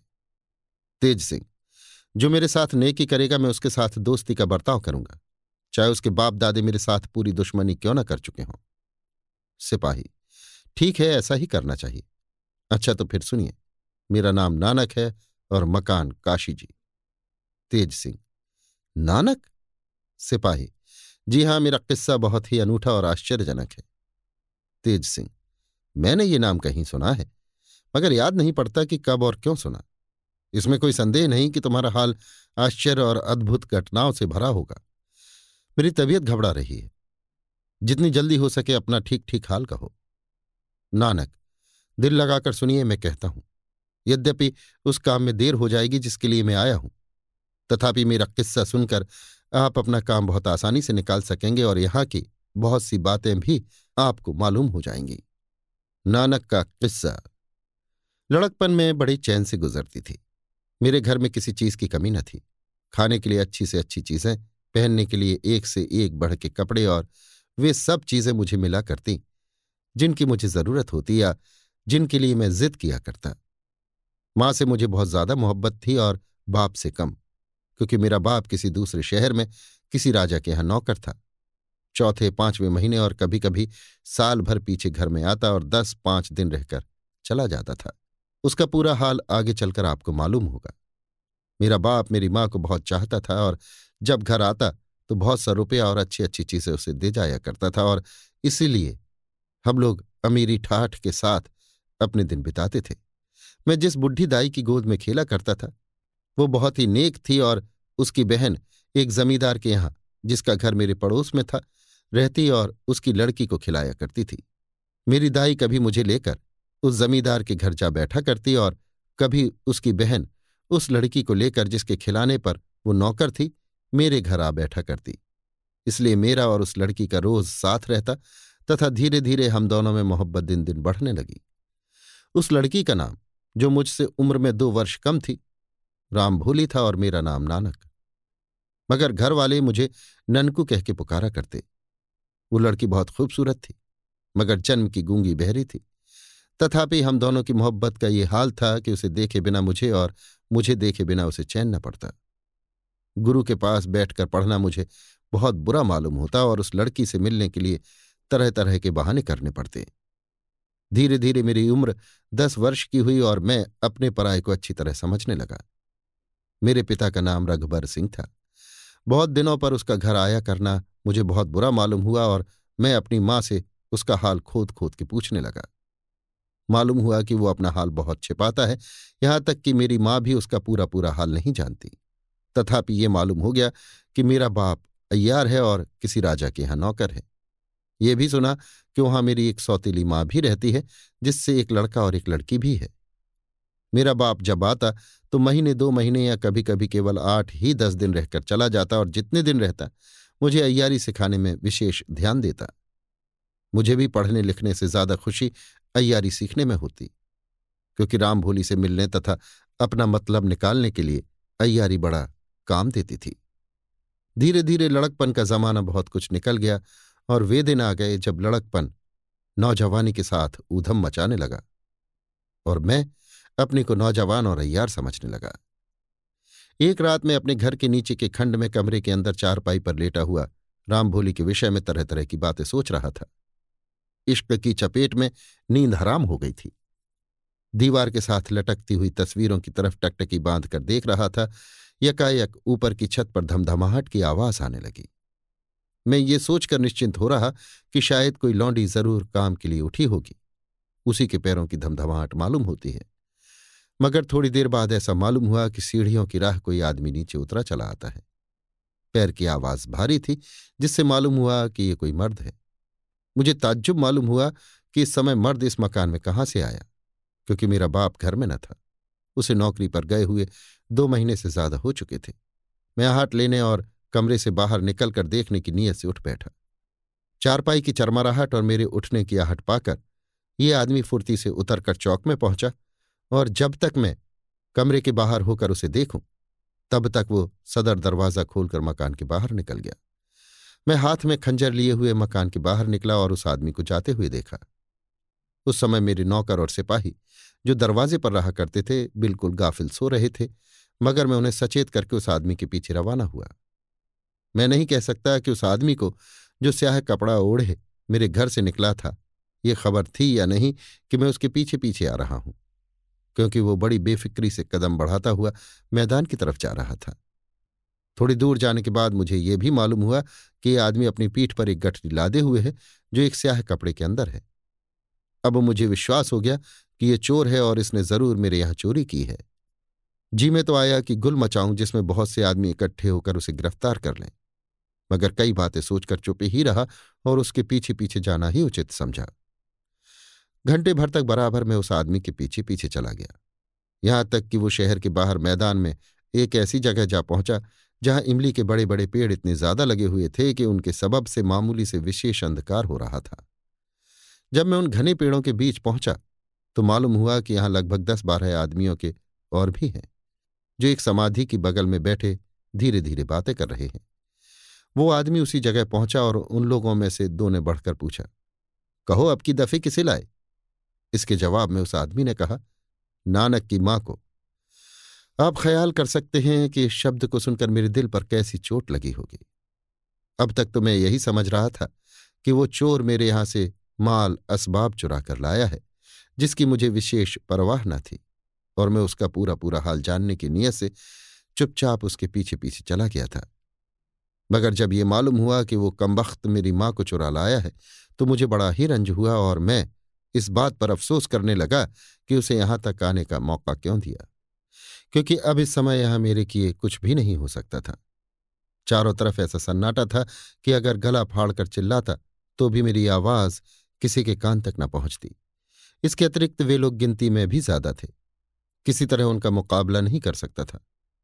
लाचार उस समय बड़ी मुश्किल से मैंने अपने दिल को संभाला और चुपचाप एक पेड़ की आड़ में खड़े रहकर उन लोगों की कार्रवाई देखने और ये सोचने लगा कि अब क्या करना चाहिए।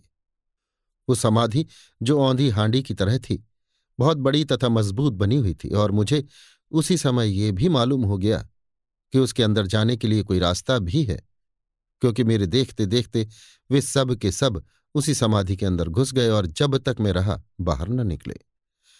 घंटे भर तक राह देखकर मैं उस समाधि के पास गया और उसके चारों तरफ घूम घूम कर अच्छी तरह देखने लगा, मगर कोई दरवाज़ा या छेद ऐसा न दिखाई दिया जिस राह से कोई उसके अंदर जा सकता, और न मैंने उस जगह पर कोई दरवाजे का निशान ही पाया।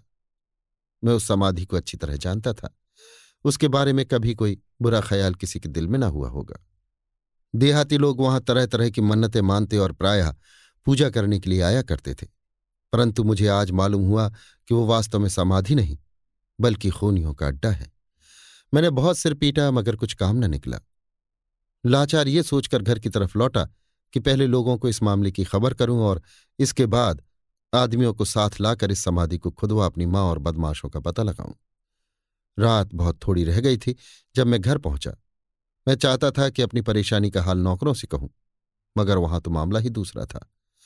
वो बूढ़ी दाई जिसने मुझे गोद में खिलाया था और अब बहुत ही बूढ़ी और कमजोर हो रही थी, इस समय दरवाजे पर बैठे नौकरों पर खफा हो रही थी और कह रही थी कि आधी रात के समय तुमने लड़के को अकेले क्यों जाने दिया, तुम लोगों में से कोई आदमी उसके साथ क्यों न गया।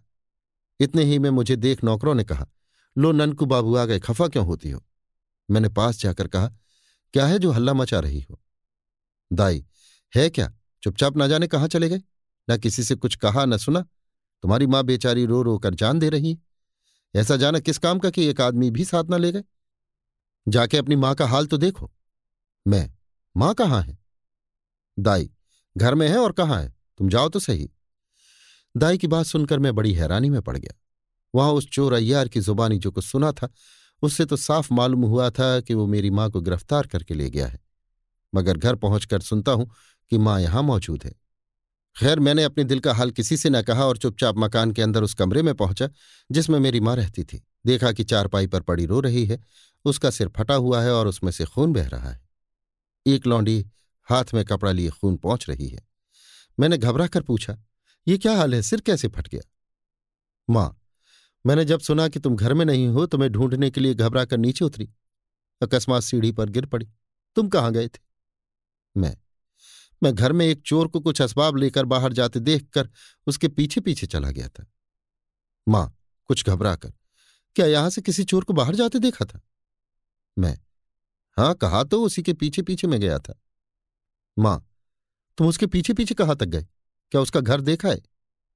मैं, नहीं, थोड़ी दूर जाने के बाद गलियों में घूम फिर कर ना मालूम वो कहाँ गायब हो गया।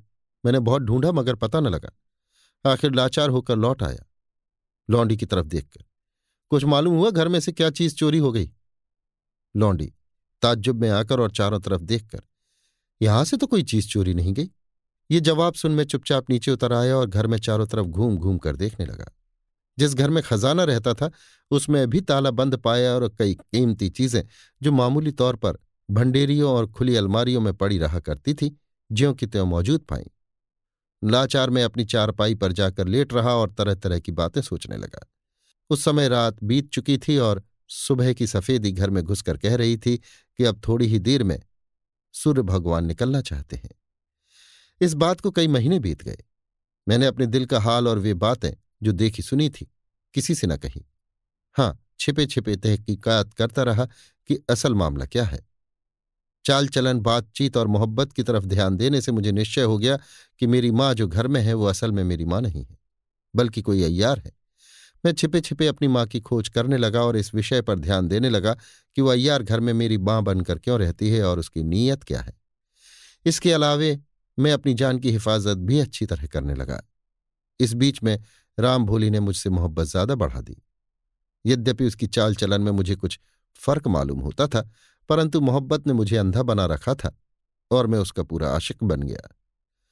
एक पढ़ी लिखी बुद्धिमान नौजवान औरत ने जिम्मा लिया हुआ था कि यद्यपि राम भोली गूंगी और बहरी है, परंतु वो उसे इशारे ही में समझा बुझाकर पढ़ना लिखाना सिखा देगी, और वास्तव में उस औरत ने बड़ी चालाकी से राम भोली को पढ़ना लिखना सिखा दिया। उसी औरत के हाथ राम भोली की लिखी चिट्ठी मेरे पास आती और मैं उसी के हाथ जवाब भेजा करता था। ऊपर कहीं वारदात के कुछ दिन बाद ही जो चिट्ठियां राम भोली की मेरे पास आने लगीं, उनके अक्षरों का रंग ढंग और गढ़न कुछ निराले ही तौर की थी, परंतु मैंने उस समय उस पर कुछ विशेष ध्यान न दिया। अब ऊपर वाले मामले को 6 महीने से ज्यादा गुजर गए। इस बीच में मेरा बाप कई दफे घर पर आया और थोड़े थोड़े दिन रहकर चला गया। घर की बातों में सिर्फ इतना फर्क पड़ा कि मेरा बाप मेरी माँ से मोहब्बत ज्यादा करने लगा, मगर मेरी नकली माँ तरह तरह की बेढब फरमाइशों से उसे तंग करने लगी। एक दिन जब मेरा बाप घर ही में था, आधी रात के समय मेरे बाप और मेरी माँ में कुछ खटपट होने लगी। उस समय मैं जागता था। मेरे जी में आया कि किसी तरह झगड़े का सबब मालूम करना चाहिए। आखिर ऐसा ही किया। मैं चुपके से उठा और धीरे धीरे उस कमरे के पास गया जिसके अंदर वे दोनों जली कटी बातें कर रहे थे। उस कमरे में 3 दरवाजे थे, जिनमें से एक खुला हुआ था, मगर उसके आगे पर्दा गिरा हुआ था और 2 दरवाजे बंद थे। मैं एक दरवाजे के आगे जाकर, जो खुले दरवाजे की ठीक दूसरी तरफ था, लेट रहा और उन दोनों की बातें सुनने लगा। जो कुछ मैंने सुना उसे ठीक ठीक बयान करता हूं। माँ, जब तुम्हें मेरा विश्वास नहीं तो किस मुंह से कहते हो कि मैंने तेरे लिए ये किया और वो किया?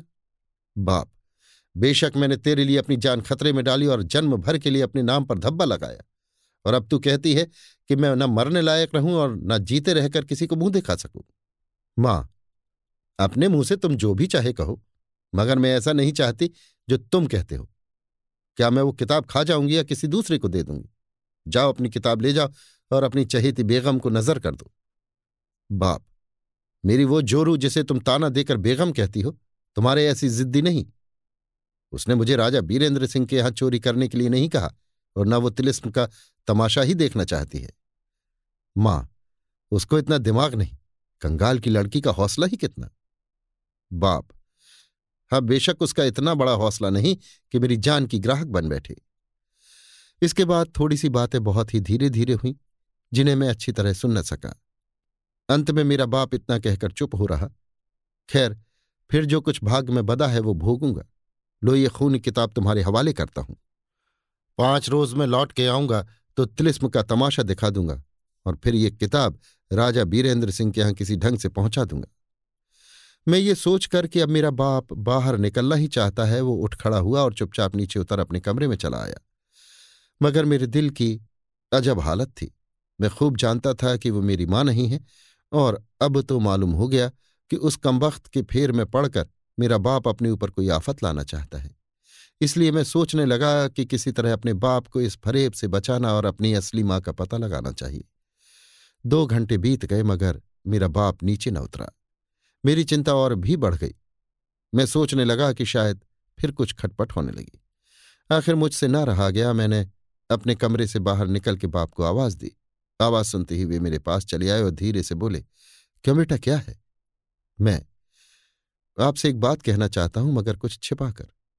बाप, कहो, यहां तो कोई भी सुनने वाला नहीं, ऐसा ही डर है, तो ऊपर चले चलो। मैं धीरे से, नहीं, मैं उस दुष्टा के सामने कुछ भी कहना नहीं चाहता जिसे आप मेरी मां समझते हैं। बाप, ताज्जुब में आकर, क्या वो तुम्हारी मां नहीं है? मैं, नहीं।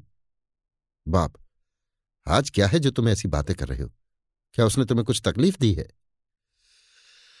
मैं, आप इस जगह मुझसे कुछ भी न पूछिए, निराले में जब मेरी बातें सुनिएगा तो असल भेद मालूम हो जाएगा। इतना सुनते ही मेरे बाप ने घबरा कर मेरा हाथ पकड़ लिया और मकान के अपने खास बैठके में ले जाकर दरवाजा बंद करने के बाद पूछा, कहो क्या बात है? मैंने वे कुल बातें जो देखी सुनी थीं और जो ऊपर बयान कर चुका हूं कह सुनाई, जिनके सुनते ही मेरे बाप की अजब हालत हो गई। चेहरे पर उदासी और तरद्दुद की निशानी मालूम होने लगी। थोड़ी देर तक चुप रहने और कुछ गौर करने के बाद बोले, बेशक धोखा हो गया, अब जो गौर करता हूं तो इस कमबख्त की बातचीत और चाल चलन में बेशक बहुत कुछ फर्क पाता हूं, मगर अफसोस तुमने इतने दिनों तक ना मालूम क्या समझकर ये बात छिपा रखी और अपनी माँ की तरफ से भी गाफिल रहे। न जाने वो बेचारी जीती भी है या इस दुनिया से ही उठ गई। मैं जरा सा गौर करने पर आप खुद समझ सकते हैं कि इस बात को इतने दिनों तक मैं क्यों छिपाए रहा, माँ की तरफ से भी गाफिल न रहा, जहां तक हो सका पता लगाने के लिए परेशान हुआ, मगर अभी तक कोई अच्छा नतीजा न निकला। यद्यपि मुझे विश्वास है कि वो इस दुनिया में जीती जागती मौजूद है। बाप, तुम्हारा ख्याल ठीक है और इसका सबूत इससे बढ़कर और क्या होगा कि एक अय्यार उसकी सूरत बनाकर अपना काम निकालना चाहती है और इस घर में अभी तक मौजूद है। जब तक इसका काम न निकलेगा बेशक उसकी जान बची रहेगी, मगर अफसोस मैंने बड़ा धोखा खाया और अपने को किसी लायक न रखा। अच्छा ये कहो कि इस समय तुम्हें क्या सूझी जो ये सब कहने के लिए तैयार हो गए? मैं खुटका तो बहुत दिन से लगा हुआ था, मगर इस समय कुछ तकरार की आहट पाकर मैं ऊपर चढ़ गया और बड़ी देर तक छिपकर आप लोगों की बातें सुनता रहा। ज्यादा तो समझ में न आया, मगर इतना मालूम हो गया कि आप उसकी खातिर से राजा बीरेंद्र सिंह के यहाँ से कोई किताब चुरा लाए हैं और अब कोई ऐसा काम करना चाहते हैं जो आपके लिए बहुत बुरे नतीजे पैदा करेगा। अस्तु ऐसे समय में चुप रहना मैंने उचित न जाना। अब आप कृपा करके ये कहिए कि वो किताब जो आप चुरा लाए हैं कैसी है? बाप, इस समय सब खुलासा हाल कहने का मौका तो नहीं है, परंतु संक्षेप में कुछ हाल कह तुम्हें होशियार कर देना भी बहुत जरूरी है, क्योंकि अब मेरी जिंदगी का कोई ठिकाना नहीं। हाँ, अगर ये औरत तुम्हारी माँ होती तो कोई हर्ज न था। वो एक प्राचीन समय की किसी के खून से लिखी हुई किताब है जो राजा बीरेंद्र सिंह को विक्रमी तिलिस्म से मिली थी। उस तिलिस्म में स्याह पत्थर के दालान में एक सिंहासन के ऊपर छोटा सा पत्थर का एक संदूक था जिसके छूने से आदमी बेहोश हो जाता था। मैं, हाँ ये किस्सा आप पहले भी मुझसे कह चुके हैं, बल्कि आपने ये भी कहा कि सिंहासन के ऊपर जो पत्थर था जिसके छूने से आदमी बेहोश हो जाता था, वास्तव में वो एक संदूक था और उसके अंदर से कोई नायाब चीज राजा बीरेंद्र सिंह को मिली थी। बाप, ठीक है ठीक है, इस समय मेरी अक्ल ठिकाने नहीं, इसी से बहुत सी बातें भूल रहा हूं। हाँ, तो उसी पत्थर के टुकड़े में से, जिसे छोटा संदूक कहना चाहिए, ये किताब और हीरे का एक सरपेंच निकला था। मैं, उस किताब में क्या बात लिखी है? बाप, उस किताब में उस तिलिस्म के भेद लिखे हुए हैं जो राजा बीरेंद्र सिंह के हाथ से न टूट सका, जिसके विषय में मशहूर है कि राजा बीरेंद्र सिंह के लड़के उस तिलिस्म को तोड़ेंगे। मैं, यदि उस पुस्तक में उस भारी तिलिस्म के भेद लिखे हुए थे तो राजा बीरेंद्र सिंह ने उस तिलिस्म को क्यों छोड़ दिया? बाप, केवल उस किताब की सहायता से ही ये तिलिस्म नहीं टूट सकता। हाँ, जिसके पास वो पुस्तक हो उसे उस तिलिस्म का कुछ हाल जरूर मालूम हो सकता है, और यदि वो चाहे तो तिलिस्म में जाकर वहां की सैर भी कर सकता है। इस कमबख्त औरत ने यही कहा कि मुझे तिलिस्म की सैर करा दो। उसी जिद ने मुझसे ये अपराध कराया। लाचार मैंने वो किताब चुराई। मैंने सोच लिया था कि इसकी इच्छा पूरी करने के बाद मैं वो पुस्तक जहां की तहां रखाऊंगा, मगर जब ये औरत कोई दूसरी ही है तो बेशक मुझे धोखा दिया गया है, तथा इसमें भी कोई संदेह नहीं कि ये औरत उस तिलिस्म से कोई संबंध रखती है, और यदि ऐसा है तो अब उस पुस्तक का मिलना मुश्किल है। अफसोस, जब मैं किताब चुराकर राजा बीरेंद्र सिंह के शीश महल से बाहर निकल रहा था तो उनके एक अय्यार ने मुझे देख लिया था। मैं मुश्किल से निकल भागा और ये सोचे हुए था कि यदि मैं पुस्तक फिर वहीं रखाऊंगा तो मेरी खोज न होगी, मगर हाय, यहां तो कोई दूसरा ही रंग निकला। मैं, आपने उस पुस्तक को पढ़ा था?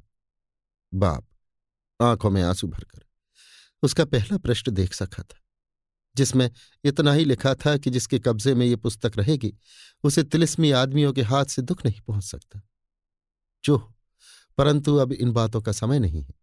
यदि हो सके तो उस औरत के हाथ से किताब ले लेना चाहिए। उठो और मेरे साथ चलो। इतना कहकर मेरा बाप उठा, मकान के अंदर चला। मैं भी उसके पीछे पीछे था। अंदर से मकान का दरवाजा बंद कर लिया गया, मगर जब मेरा बाप ऊपर के कमरे में जाने लगा जहां मेरी माँ रहा करती थी, तो मुझे सीढ़ी के नीचे खड़ा कर गया और कहता गया कि देखो, जब मैं पुकारूं तो तुरंत चले आना। घंटे भर तक मैं खड़ा रहा। इसके बाद छत पर धमधमाहट मालूम होने लगी, मानो कई आदमी आपस में लड़ रहे हों। अब मुझसे रहा ना गया। हाथ में खंजर लेकर मैं ऊपर चढ़ गया और बेधड़क उस कमरे में घुस गया जिसमें मेरा बाप था। इस समय धमधमाहट की आवाज बंद हो गई थी और कमरे के अंदर सन्नाटा था। भीतर की अवस्था देख कर मैं घबरा गया। वो औरत जो मेरी माँ बनी हुई थी वहां न थी। मेरा बाप जमीन पर पड़ा हुआ था और उसके बदन से खून बह रहा था। मैं घबरा कर उसके पास गया और देखा कि वो बेहोश पड़ा है और उसके सिर और बाएं हाथ में तलवार की गहरी चोट लगी हुई है जिसमें से अभी तक खून निकल रहा है। मैंने अपनी धोती फाड़ी और पानी से जख्म धोकर बांधने के बाद बाप को होश में लाने की फिक्र करने लगा। थोड़ी देर बाद वो होश में आया और उठ बैठा। मुझे ताज्जुब है कि एक औरत के हाथ से आप चोट खा गए। बाप, केवल औरत ही ना थी, यहां आने पर मैंने कई आदमी देखे जिनके सबब से यहां तक नौबत आ पहुंची। अफसोस वो किताब हाथ न लगी और मेरी जिंदगी मुफ्त में बर्बाद हुई। मैं, ताज्जुब है कि इस मकान में लोग किस राह से आकर अपना काम कर जाते हैं। पहले भी कई दफे ये बात देखने में आई। बाप, खैर जो हुआ सो हुआ, अब मैं जाता हूं, गुमनाम रहकर अपने किए का फल भोगूंगा। यदि वो किताब हाथ लग गई और अपने माथे से बदनामी का टीका मिटा सका तो फिर तुमसे मिलूंगा, नहीं तो हरी इच्छा। तुम इस मकान को मत छोड़ना और जो कुछ देख सुन चुके हो उसका पता लगाना। तुम्हारे घर में जो कुछ दौलत है उसे हिफाजत से रखना और होशियारी से रहकर गुजारा करना तथा बन पड़े तो अपनी माँ का भी पता लगाना। बाप की बातें सुनकर मेरी अजब हालत हो गई। दिल धड़कने लगा, गला भर आया। आंसुओं ने आंखों के आगे पर्दा डाल दिया। मैं बहुत कुछ कहना चाहता था मगर कह न सका। मेरे बाप ने देखते देखते मकान के बाहर निकलकर नामालूम किधर का रास्ता लिया। उस समय मेरे हिसाब से दुनिया उजड़ गई थी और मैं बिना माँ बाप के मुर्दे से भी बदतर हो रहा था। मेरे घर में जो उपद्रव हुआ था उसका कुछ हाल नौकरों और लौंडियों को मालूम हो चुका था, मगर मेरे समझाने से उन लोगों ने छिपा लिया और बड़ी कठिनाई से मैं उस मकान में रहने और बीती हुई बातों का पता लगाने लगा। प्रतिदिन आधी रात के समय मैं अय्यारी के सामान से दुरुस्त होकर उस समाधि के पास जाया करता जहां मैं पहले दिन उस आदमी के पीछे पीछे गया था जो मेरी माँ को चुरा कर ले गया था। अब यहां से मैं अपने किस्से को बहुत ही संक्षेप में कहता हूं क्योंकि समय बहुत कम है। एक दिन आधी रात के समय उसी समाधि के पास एक इमली के पेड़ पर चढ़कर मैं बैठा हुआ था और अपनी बदकिस्मती पर रो रहा था कि इतने में उस समाधि के अंदर से एक आदमी निकला और पूरब की तरफ रवाना हुआ। मैं झटपट पेड़ से उतरा और पैर दबाता हुआ उसके पीछे पीछे जाने लगा, इसलिए उसे मेरे आने की आहट कुछ भी मालूम न हुई। उस आदमी के हाथ में एक लिफाफा कपड़े का था। उस लिफाफे की सूरत ठीक उसी खलीते की तरह थी जैसा प्रायः राजी और बड़े जमींदार लोग राजो महाराजों के यहाँ चिट्ठी भेजते समय लिफाफे की जगह काम में लाते हैं। एकाएक मेरे जी में आया कि किसी तरह ये लिफाफा इसके हाथ से ले लेना चाहिए, इससे मेरा मतलब कुछ न कुछ जरूर निकलेगा। वो लिफाफा अंधेरी रात के सबब मुझे दिखाई न देता, मगर राह चलते चलते वो एक ऐसी दुकान के पास से होकर निकला जो बांस की जालीदार टट्टी से बंद थी, मगर भीतर जलती हुई चिराग की रोशनी बाहर सड़क पर आने जाने वाले के ऊपर बखूबी पड़ती थी। उसी रोशनी ने मुझे दिखा दिया कि इसके हाथ में एक बड़ा लिफाफा मौजूद है। मैंने उसके हाथ से किसी तरह लिफाफा ले लेने के बारे में अपनी राय पक्की कर ली और कदम बढ़ाकर उसके पास जा पहुंचा। मैंने उसे धोखे में इस जोर से धक्का दिया कि वो किसी तरह संभल न सका और मुंह के बल जमीन पर गिर पड़ा। लिफाफा उसके हाथ से छटक कर दूर जा रहा, जिसे मैंने फुर्ती से उठा लिया और वहां से भागा। जहां तक हो सका मैंने भागने में तेजी की। मुझे मालूम हुआ कि वो आदमी भी उठकर मुझे पकड़ने के लिए दौड़ा, पर मुझे पा न सका। गलियों में घूमता और दौड़ता हुआ मैं अपने घर पहुंचा और दरवाजे पर खड़ा होकर दम लेने लगा। उसी समय मेरे दरवाजे पर रामधनी सिंह नामी मेरा एक सिपाही पहरा दे रहा था। ये सिपाही नाटे कद का, मजबूत और चालाक था। थोड़े ही दिनों से चौकीदारी के काम पर मेरे बाप ने इसे नौकर रखा था। मुझे उम्मीद थी कि रामधनी सिंह दौड़ते हुए आने का कारण मुझसे पूछेगा, मगर उसने कुछ भी न पूछा। दरवाजा खुलवाकर मैं मकान के अंदर गया और दरवाजा बंद करके अपने कमरे में पहुंचा। क्षमादान अभी तक जल रहा था। उस लिफाफे को खोलने के लिए मेरा जी बेचैन हो रहा था। आखिर क्षमादान के पास आकर लिफाफा खोला। उस लिफाफे में एक चिट्ठी और लोहे की एक ताली थी। वो ताली विचित्र ढंग की थी, उसमें छोटे छोटे कई छेद और पत्तियां बनी हुई थी। वो ताली जेब में रख लेने के बाद मैं चिट्ठी पढ़ने लगा। ये लिखा हुआ था, श्री 108 मनोरमा जी की सेवा में महीनों की मेहनत आज सफल हुई। जिस काम पर आपने मुझे तैनात किया था वो ईश्वर की कृपा से पूरा हुआ।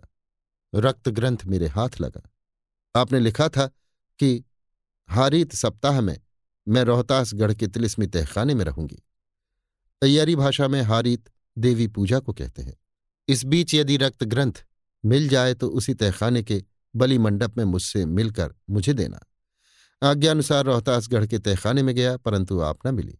रक्त ग्रंथ लेकर लौटने की हिम्मत न पड़ी, क्योंकि तेज सिंह की गुप्त अमलदारी तहखाने में हो चुकी थी और उनके साथी अय्यार लोग चारों तरफ ऊधम मचा रहे थे। मैंने ये सोचकर कि यहां से निकलते समय शायद किसी अय्यार के पाले पड़ जाऊं और ये रक्त ग्रंथ छिन जाए तो मुश्किल होगी, रक्त ग्रंथ को 24 नंबर की कोठरी में, जिसकी ताली आपने मुझे दे रखी थी, रख दिया और खाली हाथ बाहर निकल आया। ईश्वर की कृपा से किसी अय्यार से मुलाकात न हुई, परंतु दस्त की बीमारी ने मुझे बेकार कर दिया। मैं आपके पास आने लायक न रहा। लाचार अपने एक दोस्त के हाथ, जिससे अचानक मुलाकात हो गई, ये ताली आपके पास भेजता हूं। मुझे उम्मीद है कि वो आदमी 24 नंबर की कोठरी को कदापि नहीं खोल सकता जिसके पास ये ताली ना हो। अस्तु, अब आपको जब समय मिले रक्त ग्रंथ मंगवा लीजिएगा और बाकी हाल पत्र ले जाने वाले के मुंह से सुनिएगा। मुझ में अब कुछ लिखने की ताकत नहीं, बस अब साधु राम को इस दुनिया में रहने की आशा नहीं। अब साधु राम आपके चरणों को नहीं देख सकता।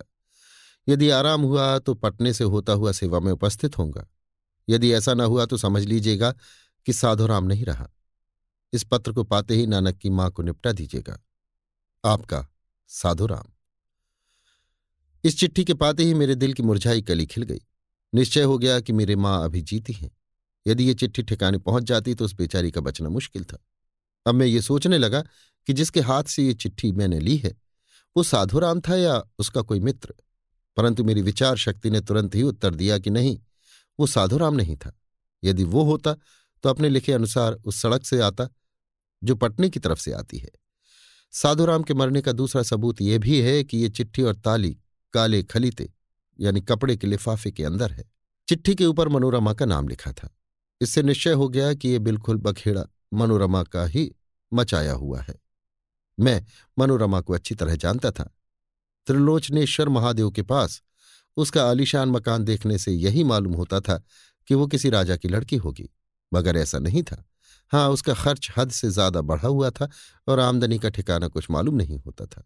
दूसरी बात ये कि वो प्रचलित रीति पर ध्यान न देकर बेपर्द खुलेआम पालकी, तामझाम और कभी कभी घोड़े पर सवार होकर बड़े ठाठ से घूमा करती और इसीलिए काशी के छोटे बड़े सभी मनुष्यों से पहचानते थे।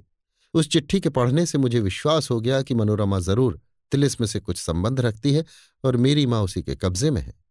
इस सोच में कि किस तरह अपनी माँ को छुड़ाना और रक्त ग्रंथ पर कब्जा करना चाहिए, कई दिन गुजर गए और इस बीच में उस ताली को मैं अपने मकान के बाहर किसी दूसरे ठिकाने हिफाजत से रखाया।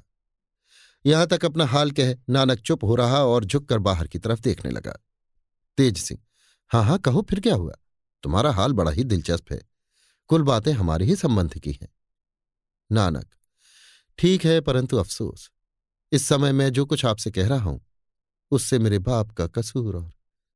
तेज सिंह: मैं समझ गया जो कुछ तुम कहना चाहते हो, मगर मैं सच्चे दिल से कहता हूं कि यद्यपि तुम्हारे बाप ने भारी जुर्म किया है और उसके विषय में हमारी तरफ से विज्ञापन दिया गया है कि जो कोई रक्त ग्रंथ के चोर को गिरफ्तार करेगा उसे मुंह मांगा इनाम दिया जाएगा। तथापि तुम्हारे इस किस्से को सुनकर, जिसे तुम सच्चाई के साथ कह रहे हो, मैं वादा करता हूं कि उसका कसूर माफ कर दिया जाएगा और तुम जो कुछ नेकी हमारे साथ किया चाहते हो या करोगे उसके लिए धन्यवाद के साथ पूरा पूरा इनाम दिया जाएगा। मैं समझता हूं कि तुम्हें अपना किस्सा अभी बहुत कुछ कहना है और इसमें भी कोई संदेह नहीं कि जो कुछ तुम कहोगे मेरे मतलब की बात होगी, परंतु इस बात का जवाब मैं सबसे पहले सुनना चाहता हूं कि वो रक्त ग्रंथ तुम्हारे कब्जे में है या नहीं, अथवा हम लोग उसके पाने की आशा कर सकते हैं या नहीं। इसके पहले कि तेज सिंह की आखिरी बात का कुछ जवाब नानक दे, बाहर से यह आवाज आई: यद्यपि रक्त ग्रंथ नानक के कब्जे में अब नहीं है, तथापि तुम उसे उस अवस्था में पा सकते हो जब अपने को उसको पाने के योग्य साबित करो। इसके बाद खिलखिलाकर हंसने की आवाज आई। इस आवाज ने दोनों ही को परेशान कर दिया। दोनों ही को दुश्मन का शक हुआ। नानक ने सोचा कि शायद मायारानी का कोई अय्यार आ गया और उसने छिपकर मेरा किस्सा सुन लिया। अब यहां से निकलना या जान बचाकर भागना बहुत मुश्किल है। तेज सिंह को भी यह निश्चय हो गया कि नानक द्वारा जो कुछ भलाई की आशा हुई थी अब निराशा के साथ बदल गई। दोनों अय्यारों से ढूंढने के लिए उठे, जिसकी आवाज ने एकाएक उन दोनों को चौंका और होशियार कर दिया था। दो कदम भी आगे न बढ़े थे कि फिर आवाज आई: क्यों कष्ट करते हो? मैं स्वयं तुम्हारे पास आता हूं। इसके साथ ही एक आदमी इन दोनों की तरफ आता हुआ दिखाई पड़ा। जब वो पास पहुंचा तो बोला, है तेज सिंह और नानक, तुम दोनों मुझे अच्छी तरह देख और पहचान लो। मैं तुमसे कई दफे मिलूंगा, देखो भूलना मत। तेज सिंह और नानक ने उस आदमी को अच्छी तरह देखा। उसका कद नाटा और रंग सांवला था। घनी और स्याह दाढ़ी और मूछों ने उसका आधा चेहरा छिपा रखा था। उसकी आंखें बड़ी बड़ी मगर बहुत ही सुर्ख और चमकीली थी। हाथ पैर से मजबूत और फुर्तीला जान पड़ता था। माथे पर सफेद 4 अंगुल जगह घेरे हुए रामानंदी तिलक था, जिस पर देखने वाले की निगाह सबसे पहले पड़ सकती थी। परंतु ऐसी अवस्था होने पर भी उसका चेहरा नमकीन और खूबसूरत था तथा देखने वाले का दिल उसकी तरफ खिंच जाना कोई ताज्जुब न था। उसकी पोशाक बेशकीमत और चुस्त मगर कुछ भौड़ी थी। स्याह पायजामा, सुर्ख अंगा जिसमें बड़े बड़े कई जेब किसी चीज से भरे हुए थे, और सब्ज रंग के मुड़ासे की तरफ ध्यान देने से हंसी आती थी। एक खंजर बगल में और दूसरा हाथ में लिए हुए था। तेज सिंह ने बड़े गौर से उसे देखा और पूछा, क्या तुम अपना नाम बता सकते हो? जिसके जवाब में उसने कहा, नहीं, मगर चंडूल के नाम से आप मुझे बुला सकते हैं। तेज सिंह, जहां तक मैं समझता हूं आप इस नाम के योग्य नहीं हैं। चंडूल, चाहे ना हो। तेज सिंह, खैर यह भी कह सकते हो कि तुम्हारा आना यहां क्यों हुआ? चंडूल, इसीलिए कि तुम दोनों को होशियार कर दूं कि कल शाम के वक्त उन 8 आदमियों के खून से इस बाग की क्यारियां रंगी जाएंगी जो फंसकर यहां आ चुके हैं। तेज सिंह, क्या उनके नाम भी बता सकते हो? चंडूल, हां सुनो, राजा बीरेंद्र सिंह 1, रानी चंद्रकांता 2, इंद्रजीत सिंह 3, आनंद सिंह 4, किशोरी 5, कामनी 6, तेज सिंह 7, नानक 8। तेज सिंह घबराकर, ये तो मैं जानता हूं कि दोनों कुमार और उनके अय्यार मायारानी के फंदे में फंसकर यहां आ चुके हैं, मगर राजा बीरेंद्र सिंह और चंद्रकांता तो? चंडूल, हां हां वे दोनों भी फंसकर यहां आ चुके हैं, पूछो नानक से। नानक तेज सिंह की तरफ देखकर, हां ठीक है, अपना किस्सा कहने के बाद राजा बीरेंद्र सिंह और रानी चंद्रकांता का हाल मैं आपसे कहने ही वाला था, मगर मुझे वो बात अच्छी तरह मालूम नहीं कि वे लोग क्यों कर मायारानी के फंदे में फंसे। चंडूल नानक से, अब विशेष बातों का मौका नहीं है। तेज सिंह से जो कुछ करते बनेगा कर लेंगे, मैं इस समय तुम्हारे लिए आया हूं, आओ और मेरे साथ चलो। नानक, मैं तुम पर विश्वास करके तुम्हारे साथ क्यों कर चल सकता हूं। चंडूल कड़ी निगाह से नानक की तरफ देख के और हुकूमत के साथ, लुच्चा कहीं का, अच्छा सुन, एक बात मैं तेरे कान में कहना चाहता हूं। इतना कहकर चंडूल 4-5 कदम पीछे हट गया। उसकी डपट और बात ने नानक के दिल पर कुछ ऐसा असर किया कि वो अपने को उसके पास जाने से रोक न सका। नानक चंडूल के पास गया, मगर अपने को हर तरह संभाले और अपना दाहिना हाथ खंजर के कब्जे में रखे हुए था। चंडूल ने झुककर नानक के कान में कुछ कहा, जिसे सुनते ही नानक 2 कदम पीछे हट गया और बड़ी गौर से उसकी सूरत देखने लगा। थोड़ी देर तक यही अवस्था रही। इसके बाद नानक ने तेज सिंह की तरफ देखा और कहा, माफ कीजिएगा, लाचार होकर मुझे इनके साथ जाना ही पड़ा। अब मैं बिल्कुल इनके कब्जे में हूं, यहां तक कि मेरी जान भी इनके हाथ में है। इसके बाद नानक ने कुछ न कहा। वो चंडूल के साथ चला गया और पेड़ों की आड़ में घूम फिर कर देखते देखते नजरों से गायब हो गया। अब तेज सिंह फिर अकेले पड़ गए। तरह तरह के ख्यालों ने चारों तरफ से आकर उन्हें घेर लिया। नानक की जुबानी जो कुछ उन्होंने सुना था उससे बहुत सी भेद की बातें मालूम हुई और अभी बहुत कुछ मालूम होने की आशा थी, परंतु नानक अपना किस्सा पूरा कहने भी न पाया था कि इस चंडूल ने आकर दूसरा ही रंग मचा दिया, जिससे तरद्दुद और घबराहट 100 गुनी ज्यादा बढ़ गई। बिछावन पर पड़े पड़े वे तरह तरह की बातें सोचने लगे। नानक की बातों से विश्वास होता है कि उसने अपना हाल जो कुछ कहा सही सही कहा, मगर उसके किस्से में कोई ऐसा पात्र नहीं आया जिसके बारे में चंडूल होने का अनुमान किया जाए। फिर ये चंडूल कौन है जिसकी थोड़ी सी बात से जो उसने झुककर नानक के कान में कही, नानक घबरा गया और उसके साथ जाने पर मजबूर हो गया।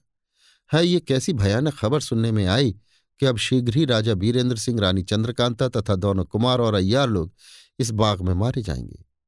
बेचारे राजा बीरेंद्र सिंह और रानी चंद्रकांता के बारे में भी अब ऐसी बात है। उफ, ना मालूम अब ईश्वर क्या किया चाहता है, मगर हिम्मत न हारनी चाहिए। आदमी की हिम्मत और बुद्धि की जांच ऐसी ही अवस्था में होती है। अय्यारी का बटुआ और खंजर अभी मेरे पास मौजूद हैं। कोई ना कोई उद्योग करना चाहिए, और वो भी जहां तक हो सके शीघ्रता के साथ। इन्हीं सब विचारों और गंभीर चिंताओं में तेज सिंह डूबे हुए थे और सोच रहे थे कि अब क्या करना उचित है कि इतने ही में सामने से आती हुई मायारानी दिखाई पड़ी। इस समय वो असली बिहारी सिंह, जिसकी सूरत तेज सिंह ने बदल दी थी और अभी तक खुद जिसकी सूरत में थे, और हरनाम सिंह तथा और भी कई अय्यारों और लौंडियों से घिरी हुई थी। इस समय सवेरा अच्छी तरह हो चुका था और सूर्य की लालिमा ऊंचे ऊंचे पहाड़ों की डालियों पर फैल चुकी थी। मायारानी तेज सिंह के पास आई और असली बिहारी सिंह ने आगे बढ़कर तेज सिंह से कहा, धर्मावतार बिहारी सिंह, मिजाज दुरुस्त है या अभी तक आप पागल ही है? तेज सिंह, अब मुझे बिहारी सिंह कहकर पुकारने की आवश्यकता नहीं, क्योंकि आप जान ही गए हैं कि ये पागल असल में राजा बीरेंद्र सिंह का कोई अय्यार है, और अब आपको ये जानकर हद दर्जे की खुशी होगी कि ये पागल बिहारी सिंह वास्तव में अय्यारों के गुरु घंटाल तेज सिंह हैं, जिनकी बढ़ी हुई हिम्मतों का मुकाबला करने वाला इस दुनिया में कोई नहीं, और जो इस कैद की अवस्था में भी अपनी हिम्मत और बहादुरी का दावा करके कुछ कर गुजरने की नीयत रखता है। बिहारी सिंह, ठीक है, मगर अब आप अय्यारों के गुरु घंटाल की पदवी नहीं रख सकते, क्योंकि आपकी अनमोल अय्यारी यहां मिट्टी में मिल गई और अब शीघ्र ही हथकड़ी बेड़ी भी आपकी नजर की जाएगी। तेज सिंह, अगर तुम मेरी अय्यारी चौपट कर चुके थे तो अय्यारी का बटुआ और खंजर भी ले लिए होते। ये गुरु घंटाल ही का काम था कि पागल होने पर भी अय्यारी का बटुआ और खंजर किसी के हाथ में न जाने दिया। बाकी रही बेड़ी, सो मेरा चरण कोई छू नहीं सकता जब तक हाथ में खंजर मौजूद है। हाथ में खंजर लेकर और दिखाकर, वो कौन सा हाथ है जो हथकड़ी लेकर इसके सामने आने की हिम्मत रखता है? बिहारी सिंह, मालूम होता है कि इस समय तुम्हारी आंखें केवल मुझी को देख रही, उन लोगों को नहीं देखती जो मेरे साथ हैं। अतएव सिद्ध हो गया कि तुम पागल होने के साथ साथ अंधे भी हो गए, नहीं तो। बिहारी सिंह की बात पूरी न हुई थी कि बगल की एक कोठरी का दरवाजा खुला और वही चंडूल फुर्ती के साथ निकलकर सभी के बीच में आ खड़ा हुआ, जिसे देखते ही मायारानी और उसके साथियों की हैरानी का कोई ठिकाना न रहा। केवल इतना ही नहीं, बल्कि ये भी मालूम हुआ कि उस कोठरी में और भी कई आदमी हैं जिसके अंदर से चंडूल निकला था, क्योंकि उस कोठरी का दरवाज़ा चंडूल ने खुला ही छोड़ दिया था और उसके अंदर के आदमी कुछ कुछ दिखाई पड़ रहे थे। चंडूल मायारानी और उसके साथियों की तरफ देखकर, यह कहने की कोई जरूरत नहीं कि मैं कौन हूं। हां, अपने यहां आने का सबब जरूर कहूंगा। मुझे एक लौंडी और एक गुलाम की जरूरत है। कहो तुम लोगों में से किसे चुनूं? मायारानी की तरफ इशारा करके, मैं समझता हूं कि इसी को अपनी लौंडी बनाऊं, और बिहारी सिंह की तरफ इशारा करके, इसे गुलाम की पदवी दूं।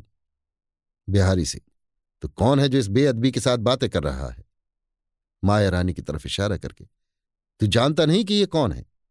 चंडूल हंसकर, मेरी शान में चाहे कोई कैसी ही कड़ी बात कहे मगर मुझे क्रोध नहीं आता, क्योंकि मैं जानता हूं कि सिवा ईश्वर के कोई दूसरा मुझसे बड़ा नहीं है, और मेरे सामने खड़ा होकर जो बातें कर रहा है वो तो गुलाम के बराबर भी हैसियत नहीं रखता। मैं क्या जानूं कि, मायारानी की तरफ इशारा करके, ये कौन है? हाँ, यदि मेरा हाल जानना चाहते तो मेरे पास आओ और कान में सुनो कि क्या कहता हूं। बिहारी सिंह, हम ऐसे बेवकूफ नहीं हैं कि तुम्हारे चकमे में आ जाएं। चंडूल, क्या तू समझता है कि मैं उस समय तुझ पर वार करूंगा जब तू कान झुकाए मेरे पास आकर खड़ा होगा? बिहारी सिंह, बेशक ऐसा ही है। चंडूल, नहीं नहीं, ये काम हमारे ऐसे बहादुरों का नहीं है। अगर डरता है तो किनारे चल, मैं दूर ही से जो कुछ कहना है कह दूं, जिसमें कोई दूसरा न सुने। बिहारी सिंह कुछ सोचकर, उफ, मैं तुझे ऐसे कमजोर से डरने वाला नहीं, कह क्या कहता है? ये कहकर बिहारी सिंह उसके पास गया और झुककर सुनने लगा कि वो क्या कहता है। ना मालूम चंडूल ने बिहारी सिंह के कान में क्या कहा, ना मालूम उन शब्दों में कितना असर था, ना मालूम वो बात कैसे कैसे भेदों से भरी हुई थी जिसने बिहारी सिंह को अपने आपे से बाहर कर दिया। वो घबरा कर चंडूल को देखने लगा। उसके चेहरे का रंग जर्द हो गया और बदन में थरथराहट पैदा हो गई। चंडूल, क्यों? अगर अच्छी तरह न सुन सका हो तो जोर से पुकार के कहूं जिसमें और लोग भी सुन ले। बिहारी सिंह हाथ जोड़कर, बस बस, क्षमा कीजिए। मैं आशा करता हूं कि आप अब दोहरा कर उन शब्दों को श्रीमुख से न निकालेंगे। मुझे ये जानने की भी आवश्यकता नहीं कि आप कौन हैं, चाहे जो भी हो। मायारानी बिहारी से, उसने तुम्हारे कान में क्या कहा जिससे तुम घबरा गए? बिहारी सिंह हाथ जोड़कर, माफ कीजिएगा, मैं इस विषय में कुछ भी नहीं कह सकता। मायारानी कड़ी आवाज में, क्या मैं वो बात सुनने योग्य नहीं हूं? बिहारी सिंह कह तो चुका कि उन शब्दों को अपने मुंह से नहीं निकाल सकता। मायारानी आंखें लाल करके, क्या तुझे अपनी अय्यारी पर घमंड हो गया? क्या तू अपने को भूल गया या इस बात को भूल गया कि मैं क्या कर सकती हूं और मुझ में कितनी ताकत है? बिहारी सिंह मैं आपको और अपने को खूब जानता हूं, मगर इस विषय में कुछ नहीं कह सकता। आप व्यर्थ खफा होती हैं, इससे कोई काम न निकलेगा। मायारानी मालूम हो गया कि तू भी असली बिहारी सिंह नहीं है। खैर क्या हर्ज है समझ लूंगी। चंडूल की तरफ देखकर, क्या तू भी दूसरे को वो बात नहीं कह सकता? चंडूल, जो कोई मेरे पास आवेगा उसके कान में मैं कुछ कहूंगा, मगर इसका वायदा नहीं कर सकता कि वही बात कहूंगा या हरेक को नई नई बात का मजा चखाऊंगा। मायारानी क्या ये भी नहीं कह सकता कि तू कौन है और इस बाग में किस राह से आया है? चंडूल, मेरा नाम चंडूल है। आने के विषय में तो केवल इतना ही कह देना काफी है कि मैं सर्वव्यापी हूं, जहां चाहूं पहुंच सकता हूं। हाँ, कोई नई बात सुनना चाहती हो तो मेरे पास आओ और सुनो। हरनाम सिंह मायारानी से, पहले मुझे उसके पास जाने दीजिए। चंडूल के पास जाकर, अच्छा लो कहो क्या कहते हो। चंडूल ने हरनाम सिंह के कान में कोई बात कही। उस समय हरनाम सिंह चंडूल की तरफ कान झुकाए जमीन की तरफ देख रहा था। चंडूल कान में कुछ कहकर दो कदम पीछे हट गया, मगर हरनाम सिंह ज्यों का त्यों झुका हुआ खड़ा ही रह गया। यदि उस समय उसे कोई नया आदमी देखता तो यही समझता कि यह पत्थर का पुतला है। मायारानी को बड़ा आश्चर्य हुआ। कई सायत बीत जाने पर भी जब हरनाम सिंह वहां से ना हिला तो उसने पुकारा, हरनाम। उस समय वो चौंका और चारों तरफ देखने लगा। जब चंडूल पर निगाह पड़ी तो मुंह फेर लिया और बिहारी सिंह के पास जा सिर पर हाथ रखकर बैठ गया। मायारानी, हरनाम क्या तू भी बिहारी का साथी हो गया? वो बात मुझसे न कहेगा जो अभी तूने सुनी है? हरनाम सिंह मैं इसी वास्ते यहां आ बैठा हूं कि आखिर तुम रंज होकर मेरा सिर काट लेने का हुक्म दोगी ही, क्योंकि तुम्हारा मिजाज बड़ा क्रोधी है, मगर लाचार हूं मैं, वो बात कदापि नहीं कह सकता। मायारानी मालूम होता है कि ये आदमी कोई जादूगर है, अस्तु मैं हुक्म देती हूं कि ये फौरन गिरफ्तार किया जाए। चंडूल, गिरफ्तार होने के लिए तो मैं आया ही हूं, कष्ट उठाने की क्या आवश्यकता है? लीजिए स्वयं मैं आपके पास आता हूं, हथकड़ी बेड़ी कहाँ है, लाइए। इतना कहकर चंडूल तेजी के साथ मायारानी के पास गया और जब तक वो अपने को संभाले झुककर उनके कान में ना मालूम क्या कह दिया कि उसकी अवस्था बिल्कुल ही बदल गई। बिहारी सिंह और हरनाम सिंह तो बात सुनने के बाद इस लायक भी रहे थे कि किसी की बात सुने और उसका जवाब दें, मगर मायारानी इस लायक भी न रही। उसके चेहरे पर मुर्दनी छा गई तथा वो घूम कर जमीन पर गिर पड़ी और बेहोश हो गई। बिहारी सिंह और हरनाम सिंह को छोड़कर बाकी जितने आदमी उसके साथ आए थे सभी में खलबली मच गई और सभी को इस बात का डर बैठ गया कि चंडूल उनके कान में भी कोई ऐसी बात न कह दे जिससे मायारानी की सी अवस्था हो जाए। घंटा भर बीत गया पर मायारानी होश में न आई। चंडूल तेज सिंह के पास गया और उनके कान में भी कोई बात कही, जिसके जवाब में तेज सिंह ने केवल इतना ही कहा, मैं तैयार हूं।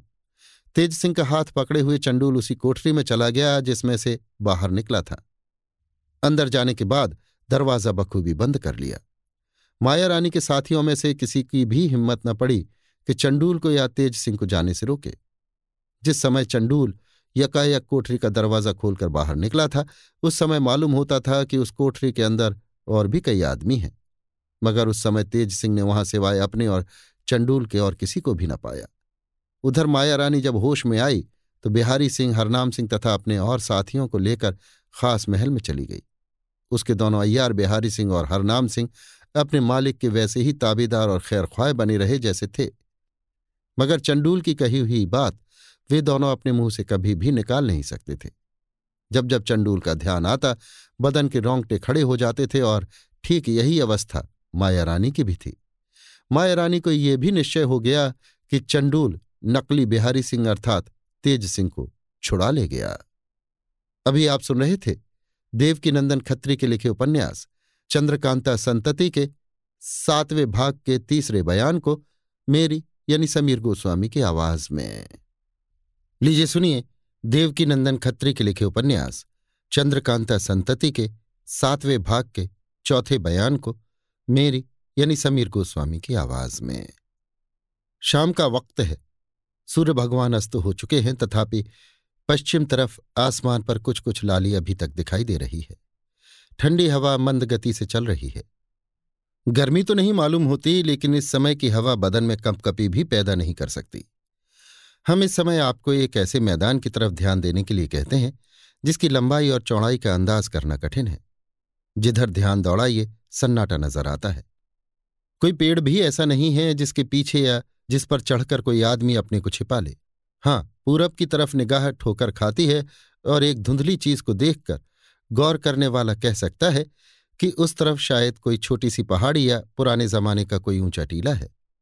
ऐसे मैदान में 3 औरतें घोड़ियों पर सवार धीरे धीरे उसी तरफ जा रही हैं जिधर उस टीले या छोटी पहाड़ी की स्याही मालूम हो रही है। यद्यपि उन औरतों की पोशाक जनाना वजह की है, मगर फिर भी चुस्त और दक्षिणी ढंग की है। तीनों के चेहरे पर नकाब पड़ी हुई है, तथापि बदन की सुडौली और कलाई तथा नाजुक उंगलियों पर ध्यान देने से देखने वाले के दिल में ये बात जरूर पैदा होगी कि ये तीनों ही नाजुक, नौजवान और खूबसूरत हैं।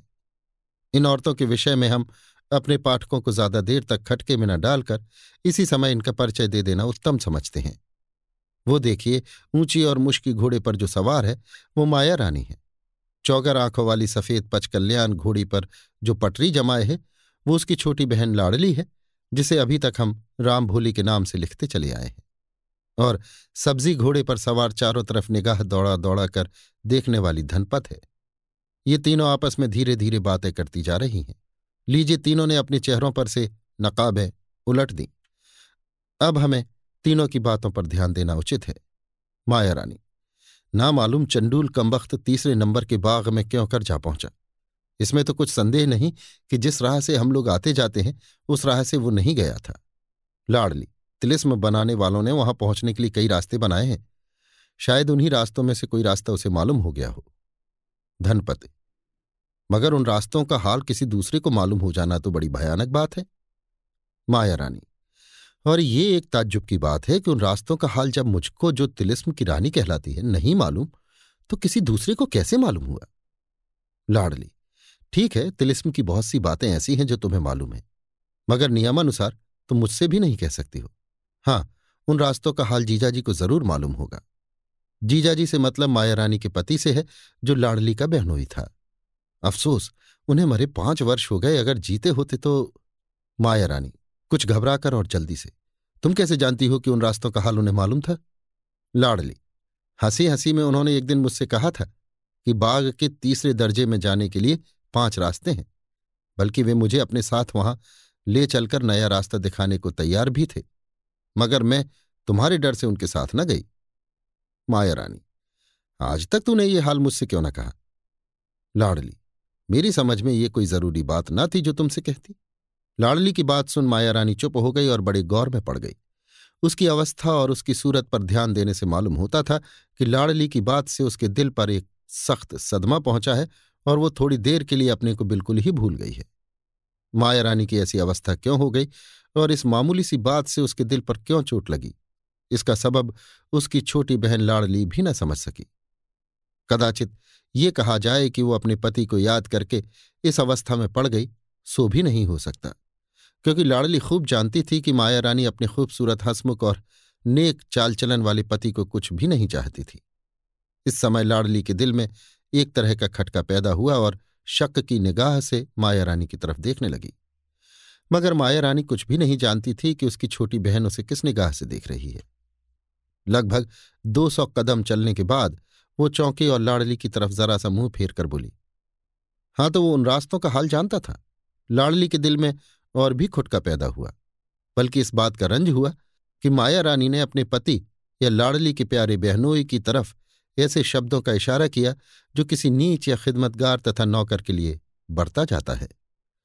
लाडली का ध्यान धनपत की तरफ भी गया, जिसके चेहरे पर उदासी और रंज की निशानी मामूली से कुछ ज्यादा पाई जाती थी और जिसकी घोड़ी भी 5-7 कदम पीछे रह गई थी। मगर मायारानी और धनपत की ऐसी अवस्था ज्यादा देर तक न रही। उन दोनों ने बहुत जल्द अपने को संभाला और फिर मामूली तौर पर बातचीत करने लगी। धनपति, अब वो टीला भी आ पहुंचा, देखा चाहिए बाबा जी से मुलाकात होती है या नहीं। मायारानी, मुलाकात अवश्य होगी, क्योंकि वे कहीं नहीं जाते, मगर अब मेरा जी नहीं चाहता है कि वहां तक जाऊं या उनसे मिलूं। लाडली, सो क्यों, तुम तो बड़े उत्साह से उनसे मिलने के लिए आई हो। माया: ठीक है, मगर अब जो मैं सोचती हूं तो यही जान पड़ता है कि बेचारे बाबा जी इन सब बातों का जवाब कुछ भी ना दे सकेंगे। लाडली: खैर, जब इतनी दूर आ चुकी हो तो अब लौट चलना भी उचित नहीं। माया: नहीं, अब मैं वहां ना जाऊंगी। इतना कहकर माया रानी ने घोड़ा फेरा। लाचार होकर लाडली और धनपत को भी घूमना पड़ा, मगर इस कार्रवाई से लाडली के दिल का शक और भी ज्यादा हुआ और उसे निश्चय हो गया कि मेरी बात से माया रानी के दिल पर गहरी चोट बैठी है, मगर ठीक इसका सबब क्या है सो कुछ भी नहीं मालूम होता। माया रानी ने जैसे ही घोड़े की बाग फेरी वैसे ही उसकी निगाह तेज सिंह पर पड़ी, जो तीर और कमान हाथ में लिए बहुत दूर से कदम बढ़ाए इन तीनों के पीछे पीछे आ रहे थे। माया रानी तेज सिंह को अच्छी तरह से जानती थी। यद्यपि इस समय कुछ अंधेरा हो गया था, परंतु माया रानी की तेज निगाहों ने तेज सिंह को तुरंत ही पहचान लिया और इसके साथ ही वो तलवार खींचकर तेज सिंह पर झपटी। माया रानी को नंगी तलवार लिए झपटते देख तेज सिंह ने ललकार के कहा, खबरदार आगे न बढ़ना, नहीं तो एक ही तीर में काम तमाम कर दूंगा। तेज सिंह के ललकारने से माया रानी रुक गई, मगर धनपत से न रहा गया। वो तलवार खींचकर ये कहती हुई आगे बढ़ी, मैं तेरे तीर से डरने वाली नहीं। तेज सिंह: मालूम होता है तुझे अपनी जान प्यारी नहीं है, इसे खूब समझ लेना कि तेज सिंह के हाथ से छूटा तीर खाली न जाएगा। धनपत: मालूम होता है कि तू केवल एक तीर ही से हम तीनों को डराकर अपना काम निकालना चाहता है। अफसोस, इस समय मेरे पास तीर कमान नहीं है, यदि होता तो तुझे जान पड़ता कि तीर चलाना किसे कहते हैं। तेज सिंह हंसकर: ना मालूम तूने औरत होने पर भी अपने को क्या समझ रखा है। खैर, अब मैं एक कम से नौरत पर तीर न चलाऊंगा। इतना कहकर तेज सिंह ने तीर तरकस में रख लिया तथा कमान बगल में लटकाने के बाद अय्यारी के बटुए में से एक छोटा सा लोहे का गोला निकालकर सामने खड़े हो गए और धनपति को वो गोला दिखाकर बोले, तुम लोगों के लिए यही बहुत है, मगर मैं फिर कह देता हूं कि मुझ पर तलवार चलाकर भलाई की आशा मत रखना। धनपत माया रानी की तरफ करके, क्या तू जानता नहीं कि ये कौन है? तेज सिंह: मैं तुम तीनों को खूब जानता हूं और यह भी जानता हूं कि माया रानी 47 नंबर की कोठरी को पवित्र करके बेवा हो गई और इस बात को 5 वर्ष का जमाना हो गया। इतना कहकर मुस्कुराते हुए तेज सिंह ने एक भेद की निगाह माया रानी पर डाली और देखा कि माया रानी का चेहरा पीला पड़ गया और शर्म से उसकी आंखें नीचे की तरफ झुकने लगीं, मगर यह अवस्था उसकी बहुत देर तक न रही। तेज सिंह के मुंह से बात निकलने के बाद जैसे ही लाडली की ताज्जुब भरी निगाह माया रानी पर पड़ी वैसे ही माया रानी ने अपने को संभाल कर धनपत की तरफ देखा। अब धनपत अपने को रोक न सकी, उसने घोड़ी बढ़ाकर तेज सिंह पर तलवार का वार किया। तेज सिंह ने फुर्ती से वार खाली देकर अपने को बचा लिया और वही लोहे का गोला धनपति की घोड़ी के सिर में इस जोर से मारा कि वो संभल न सकी और सर हिलाकर जमीन पर गिर पड़ी। लोहे का गोला छिटक कर दूर जा गिरा और तेज सिंह ने लपक कर उसे उठा लिया।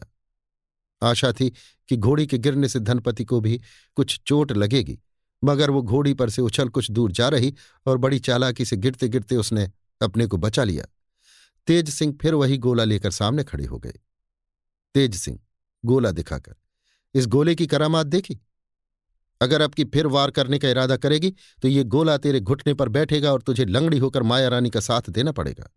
मैं ये नहीं चाहता कि तुम लोगों को इस समय जान से मारूं, मगर हां, जिस काम के लिए आया हूं उसे किए बिना लौट जाना भी मुनासिब नहीं समझता। माया रानी: अच्छा बताओ, तुम हम लोगों के पीछे पीछे क्यों आए हो और क्या चाहते हो? तेज सिंह लाडली की तरफ इशारा करके, केवल इनसे एक बात कहनी है और कुछ नहीं। लाडली: कहो, क्या कहते हो? तेज सिंह: मैं इस तरह नहीं कहना चाहता कि तुम्हारे सिवाय कोई दूसरा सुने, इन दोनों से अलग होकर सुन लो, फिर मैं चला जाऊंगा। डरो मत, मैं दगाबाज नहीं हूं, यदि चाहूं तो ललकार कर तुम तीनों को यमलोक पहुंचा सकता हूं, मगर नहीं, तुमसे केवल एक बात कहने के लिए आया हूं जिसके सुनने का अधिकार सिवाय तुम्हारे और किसी को नहीं है। कुछ सोचकर लाडली वहां से हट गई और कुछ दूर जाकर तेज सिंह की तरफ देखने लगी, मानो वो तेज सिंह की बात सुनने के लिए तैयार हो। तेज सिंह लाडली के पास गए और बटुए में से एक चिट्ठी निकाल उसके हाथ में देकर बोले, इसे जल्द पढ़ लो, देखो माया रानी को इसका हाल न मालूम हो। लाडली ने बड़े गौर से वो चिट्ठी पढ़ी और इसके बाद टुकड़े टुकड़े कर फेंक दी। तेज सिंह: इसका जवाब? लाडली: केवल इतना ही कह देना कि बहुत अच्छा। अब तेज सिंह को ठहरने की कोई जरूरत न थी, उन्होंने उत्तर का रास्ता लिया, मगर घूम घूम कर देखते जाते थे कि पीछे कोई आता तो नहीं। तेज सिंह के जाने के बाद मायारानी ने लाडली से पूछा, वो चिट्ठी किसकी थी और उसमें क्या लिखा था? लाडली ने असल भेद तो छिपा रखा, मगर कोई विचित्र बात गढ़कर उस समय मायारानी की दिलजमाई कर दी। अभी आप सुन रहे थे देवकीनंदन खत्री के लिखे उपन्यास चंद्रकांता संतति के 7वें भाग के 4थे बयान को मेरी यानी समीर गोस्वामी की आवाज में।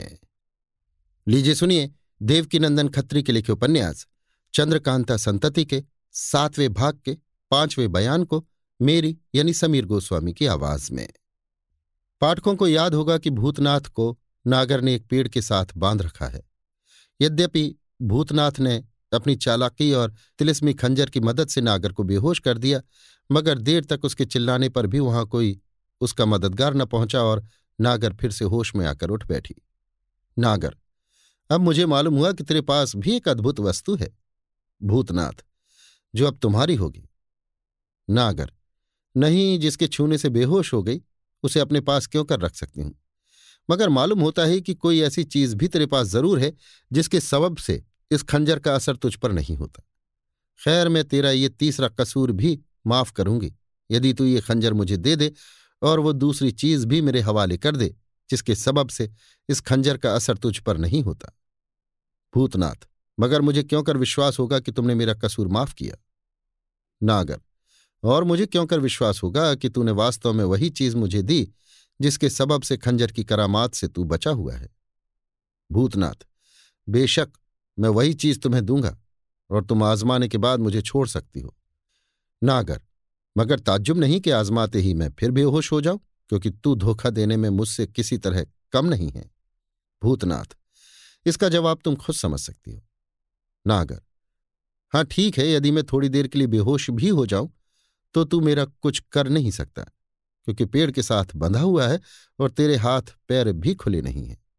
भूतनाथ, और मेरे चिल्लाने से भी यहां कोई मददगार न पहुंचेगा। नागर, हाँ, इसका प्रमाण भी। कहते कहते नागर रुक गई, क्योंकि तभी पत्तों के खड़खड़ाने की आवाज उसने सुनी और किसी के आने का उसे शक हुआ। नागर ने पीछे घूम कर देखा तो कमलिनी पर नजर पड़ी, जो नागर के दिए घोड़े पर सवार इसी तरफ आ रही थी। कमलिनी इस समय भी उसी सूरत में थी जिस सूरत में नागर के यहां गई थी और उसका पहचानना मुश्किल था, मगर भूतनाथ की जुबानी नागर को पता लग चुका था, इसलिए उसने कमलिनी को तुरंत पहचान लिया और भूतनाथ को उसी तरह छोड़ फुर्ती से अपने घोड़े पर सवार हो गई। कमलिनी भी पास पहुंची और नागर की तरफ देख कर बोली, तुझे तो विश्वास हो गया होगा कि मैं मिर्जापुर चली गई। नागर, बेशक तुमने मुझे धोखा दिया। खैर, अब मेरे हाथ से बचकर कहाँ जा सकती हो। यद्यपि तुम मायारानी की बहन हो और इस सबब से मुझे तुम्हारा अदब करना चाहिए, मगर तुम्हारी बुराइयों पर ध्यान देकर मायारानी ने हुक्म दे रखा है कि जो कोई तुम्हारा सिर काटकर उनके पास ले जाएगा वो मुंह मांगा इनाम पाएगा। अस्तु, अब मैं तुम्हें किसी तरह छोड़ नहीं सकती। हाँ, अगर तुम खुशी से मायारानी के पास चली चलो तो अच्छी बात है। कमलिनी मुस्कुराकर, ठीक है, मालूम होता है कि तू अभी तक अपने को अपने मकान में मौजूद समझती है और चारों तरफ अपने नौकरों को देख रही है। नागर, कुछ शर्मा कर, मैं खूब जानती हूं कि इस मैदान में मैं अकेली हूं, लेकिन ये भी देख रही हूं कि तुम्हारे साथ भी कोई दूसरा नहीं है। अगर तुम अपने को हरबा चलाने और ताकत में मुझसे बढ़कर समझती हो तो ये तुम्हारी भूल है और इसका फैसला हाथ मिलाने से ही हो सकता है। हाथ बढ़ाकर, आइए।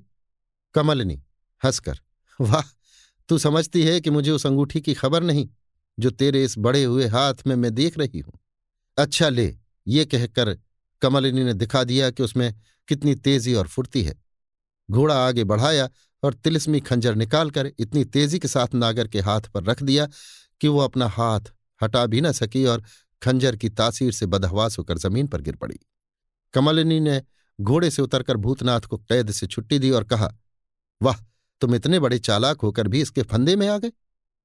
भूतनाथ, मैं इसके फंदे में ना आता यदि उस अंगूठी का गुण जानता जिसकी उंगली में चमक रही है। वास्तव में यह अनमोल वस्तु है और कठिन समय पर काम दे सकती है। कमलिनी, इस कमबख्त के पास यही तो एक चीज है जिसके सबब से मायारानी की आंखों में इसकी इज्जत है। इसके जहर से कोई बच नहीं सकता। हाँ, यदि ये चाहे तो जहर उतार भी सकती है, नामालूम ये अंगूठी और इसका जहर उतारने की तरकीब मनोरमा ने कहाँ से पाई? भूतनाथ, मायारानी से और इससे क्या संबंध? कमलिनी, मनोरमा उसकी 6 सखियों में सबसे बड़ा दर्जा रखती है और वो इस कमबख्त को अपनी बहन से बढ़ के मानती है। ये अंगूठी भी मनोरमा ही की है। भूतनाथ, तो मायारानी ने ये अंगूठी क्यों न ले ली? उसके तो बड़े काम की चीज थी। कमलिनी, उसको भी मनोरमा ने ऐसी ही अंगूठी बना दी है और जहर उतारने की दवा भी तैयार कर दी है, मगर इसके बनाने की तरकीब नहीं बताती। भूतनाथ, खैर अब ये अंगूठी आप ले लीजिए। कमलिनी, यद्यपि ये मेरे काम की चीज नहीं है, बल्कि इसको अपने पास रखने में मैं पाप समझती हूं, तथापि जब तक मायारानी से खटपट चली जाती है तब तक ये अंगूठी अपने पास जरूर रखूंगी। तिलिस्मी खंजर की तरफ इशारा करके, इसके सामने ये अंगूठी कोई चीज नहीं है। भूतनाथ, बेशक बेशक, जिसके पास ये खंजर है उसे दुनिया में किसी चीज की परवाह नहीं, और वो अपने दुश्मन से, चाहे वो कैसा जबरदस्त क्यों ना हो, कभी नहीं डर सकता। आपने मुझ पर बड़ी ही कृपा की जो ऐसा खंजर थोड़े दिन के लिए मुझे दिया। आह, वो दिन भी कैसा होगा जिस दिन ये खंजर हमेशा अपने पास रखने की आज्ञा आप मुझे देंगी। कमलिनी मुस्कुराकर, खैर वो दिन आज ही समझ लो, मैं हमेशा के लिए ये खंजर तुम्हें देती हूं, मगर नानक के लिए ऐसा करने की सिफारिश मत करना। भूतनाथ ने खुश होकर कमलिनी को सलाम किया। कमलिनी ने नागर की उंगली से जहरीली अंगूठी उतार ली और उसके बटुए में से खोजकर उस दवा की शीशी भी निकाल ली जो उस अंगूठी के भयानक जहर को बात की बात में दूर कर सकती थी। इसके बाद कमलिनी ने भूतनाथ से कहा, नागर को हमारे अद्भुत मकान में ले जाकर तारा के सुपुर्द करो और फिर मुझसे आकर मिलो। मैं फिर वहीं अर्थात मनोरमा के मकान पर जाती हूँ। अपने कागजात भी उसके बटुए में से निकाल लो और इसी समय उन्हें जलाकर सदैव के लिए निश्चिंत हो जाओ। अभी आप सुन रहे थे देवकीनंदन खत्री के लिखे उपन्यास चंद्रकांता संतति के 7वें भाग के 5वें बयान को मेरी यानी समीर गोस्वामी की आवाज में। लीजिए सुनिए देवकीनंदन खत्री के लिखे उपन्यास चंद्रकांता संतति के 7वें भाग के 6वें बयान को मेरी यानी समीर गोस्वामी की आवाज में। मायारानी का डेरा अभी तक खास बाग यानी तिलिस्मी बाग में है। रात आधी से ज्यादा जा चुकी है। चारों तरफ सन्नाटा छाया हुआ है। पहरे वालों के सिवाय सभी को निद्रा देवी ने बेहोश करके डाल रखा है, मगर उस बाग में 2 औरतों की आंखों में नींद का नामो निशान भी नहीं। एक तो मायारानी की छोटी बहन लाडली, जो अपने सोने वाले कमरे में मसहरी के ऊपर पड़ी कुछ सोच रही है और थोड़ी थोड़ी देर पर उठकर बाहर निकलती और सन्नाटे की तरफ ध्यान देकर लौट जाती है। मालूम होता है कि वो मकान से बाहर जाकर किसी से मिलने का मौका ढूंढ रही है। और दूसरी मायारानी, जो निद्रा न आने के कारण अपने कमरे में टहल रही है। उसे भी तरह तरह के ख्यालों ने सता रखा है। कभी कभी उसका सिर हिल जाता है, जो उसके दिल की परेशानी को पूरी तरह से छिपा रहने नहीं देता। उसके होंठ भी कभी कभी अलग होकर दिल का दरवाजा खोल देते हैं, जिससे दिल के अंदर कैद रहने वाले कई भेद शब्द रूप होकर धीरे से बाहर निकल पड़ते हैं। जब चारों तरफ अच्छी तरह सन्नाटा हो गया तो लाडली ने काले कपड़े पहने और अय्यारी का बटुआ कमर में लगाने के बाद कमरे के बाहर निकलकर इधर उधर टहलना शुरू किया। वो उस कमरे के पास आई जिसके अंदर मायारानी तरद्दुद और घबराहट से निद्रा न आने के कारण टहल रही थी। लाडली छिपकर देखने लगी कि मायारानी क्या कर रही है। थोड़ी देर के बाद मायारानी के मुंह से निकले हुए शब्द लाडली ने सुने और वे शब्द ये थे, वो इस रास्ते को जानता है, वो भेद जिसे लाडली नहीं जानती। आह, धनपत की मोहब्बत ने। इन शब्दों को सुनकर लाडली घबरा गई और बेचैनी से अपने कमरे में लौट आने के लिए तैयार हुई, मगर उसके दिल ने उसे वहां से लौटने न दिया।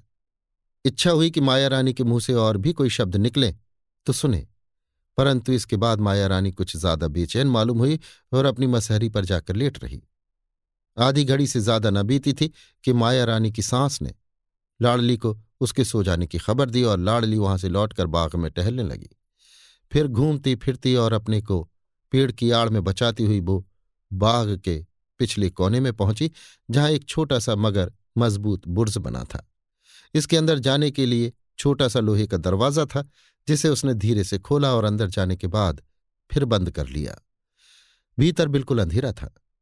बटुए में से सामान निकालकर मोमबत्ती जलाई और उस कोठरी की हालत अच्छी तरह देखने लगी। ये बुर्ज वाली कोठरी वर्षों से ही बंद थी और इस सबब से इसके अंदर मकड़ों ने अच्छी तरह अपना घर बना लिया था। मगर लाडली ने इस कोठरी की गंदी हालत पर कुछ ध्यान न दिया। इस कोठरी की जमीन चौखूंठे पत्थरों से बनी हुई थी और छत में छोटे छोटे 2-3 सुराख थे, जिनमें से आसमान में जड़े हुए तारे दिखाई दे रहे थे। पहले तो लाडली इस विचार में पड़ी कि बहुत दिनों से बंद रहने के कारण इस कोठरी की हवा खराब होकर जहरीली हो गई होगी, शायद किसी तरह का नुकसान पहुंचे। मगर छत के सुराखों को देख निश्चिंत हो गई और मोमबत्ती एक किनारे जमाकर जमीन पर बैठ गई। आधी घड़ी तक सोच विचार में पड़ी रही। इसके बाद हल्की आवाज के साथ कोने की तरफ जमीन का एक चौखूठा पत्थर किवाड़ के पल्ले की तरह खुलकर अलग हो गया और नीचे से अपनी असली सूरत में कमलिनी निकलकर लाडली के सामने खड़ी हो गई। कमलिनी को देखते ही लाडली उठ खड़ी हुई और बड़ी मोहब्बत से उसके साथ लिपट कर रोने लगी तथा कमलिनी की आंखें भी आंसू की बूंदें गिराने लगी। कुछ देर बाद दोनों अलग हुई और जमीन पर बैठकर बातचीत करने लगी। लाडली: मेरी प्यारी बहन, इस समय मेरी खुशी का अंदाजा कोई भी नहीं कर सकता। मुझे तो इस बात का बड़ा ही रंज था कि तुमने मुझे अपने दिल से भुला दिया, जिसकी आशा कदापि न थी। मगर आज शाम को तुम्हारे हाथ की लिखी हुई उस चिट्ठी ने मुझ में जान डाल दी जो तेज सिंह के हाथ मुझ तक पहुंचाई गई थी। कमलिनी: नहीं, अभी तक मैं तुझे उतना ही प्यार करती हूं जितना यहाँ रहने पर करती थी, परंतु इस समय आशा कम थी कि मेरे लिखे अनुसार यहाँ आकर तू मुझसे मिलेगी, क्योंकि बड़ी बहन मायारानी मेरी जान की ग्राहक हो रही है और तू पूरी तरह उसके कब्जे में है। लाडली: मेरी प्यारी बहन, चाहे मायारानी का दिल तुम्हारी दुश्मनी से भरा हुआ क्यों ना हो, मगर मेरा दिल तुम्हारी मोहब्बत से किसी तरह खाली नहीं हो सकता। तुम्हारी चिट्ठी पाते ही मैं बेचैन हो गई और हजारों आफतों की तरफ ध्यान न देकर बेखटके यहां चली आई। क्या अब भी तुम्हें? कमलिनी: हाँ, मुझे विश्वास है और मैं खूब जानती हूं कि अगर तेरे दिल में मेरी मोहब्बत न होती तो तू मेरे लिखने पर यकायक यहां न आती। लाडली: मुझे इस बात की शिकायत करने का मौका आज मिला कि तुमने इस घर को तिलांजलि देते समय अपने इरादे से मुझे बेखबर रखा। कमलिनी: तो क्या मेरा इरादा जानने पर तू मेरा साथ देती? लाडली: जरूर साथ देती। हाय, यहां रहकर जैसी तकलीफ में दिन काट रही हूं वो मेरा ही जी जान रहा है। ऐसे ऐसे भयानक काम मुझसे लिए जाते हैं जिसे मैं मुख्तसर में कह नहीं सकती। लाचार होकर और झक मारकर सब कुछ करना पड़ता है, क्योंकि इस बात को मैं अच्छी तरह जानती हूं कि मायारानी के गुस्से में पड़कर मैं अपनी जान भारतवर्ष के किसी घने जंगल में छिपकर भी नहीं बचा सकती। कमलिनी: इसका सबब यही है कि तू तिलिस्मी हाल से बिल्कुल बेखबर और भोली है, बल्कि वास्तव में राम भोली है। लाडली चौंक कर: क्या तुम जानती हो कि मैं राम भोली बनने पर लाचार हो गई थी?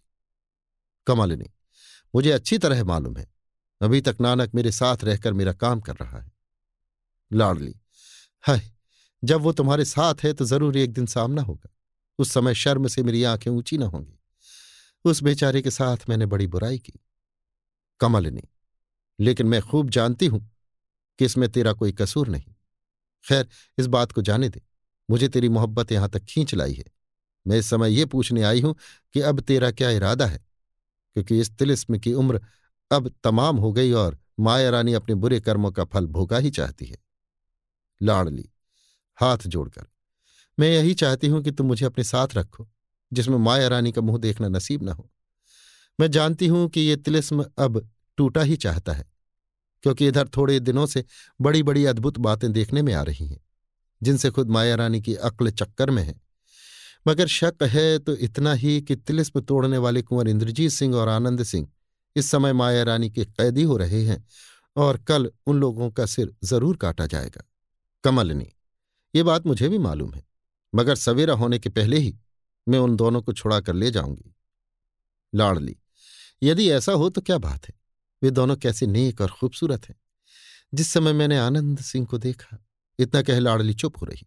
उसकी आंखें नीची हो गईं और उसके गालों पर शर्म की सुर्खी दौड़ गई। कमलिनी समझ गई कि ये आनंद सिंह को चाहती है। कमलिनी: मगर उन दोनों को छुड़ाने के लिए कुछ तुमसे भी मदद चाहती हूं। लाडली: तुम्हारी आज्ञा मानने के लिए मैं हर तरह से तैयार हूं।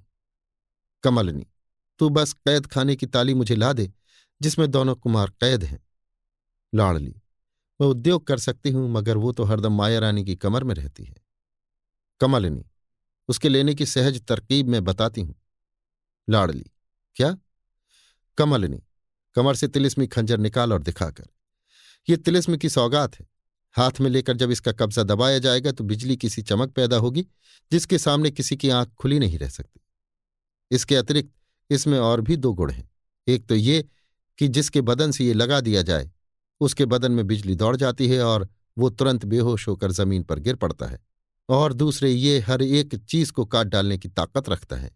कमलिनी ने खंजर का कब्जा दबाया, उसमें से ऐसी चमक पैदा हुई कि लाडली ने दोनों हाथों से आंखें बंद कर लीं और कहा, बस बस इस चमक को दूर करो तो आंखें खोलूं। कमलिनी कब्जा ढीला करके, लो चमक बंद हो गई, आंखें खोलो।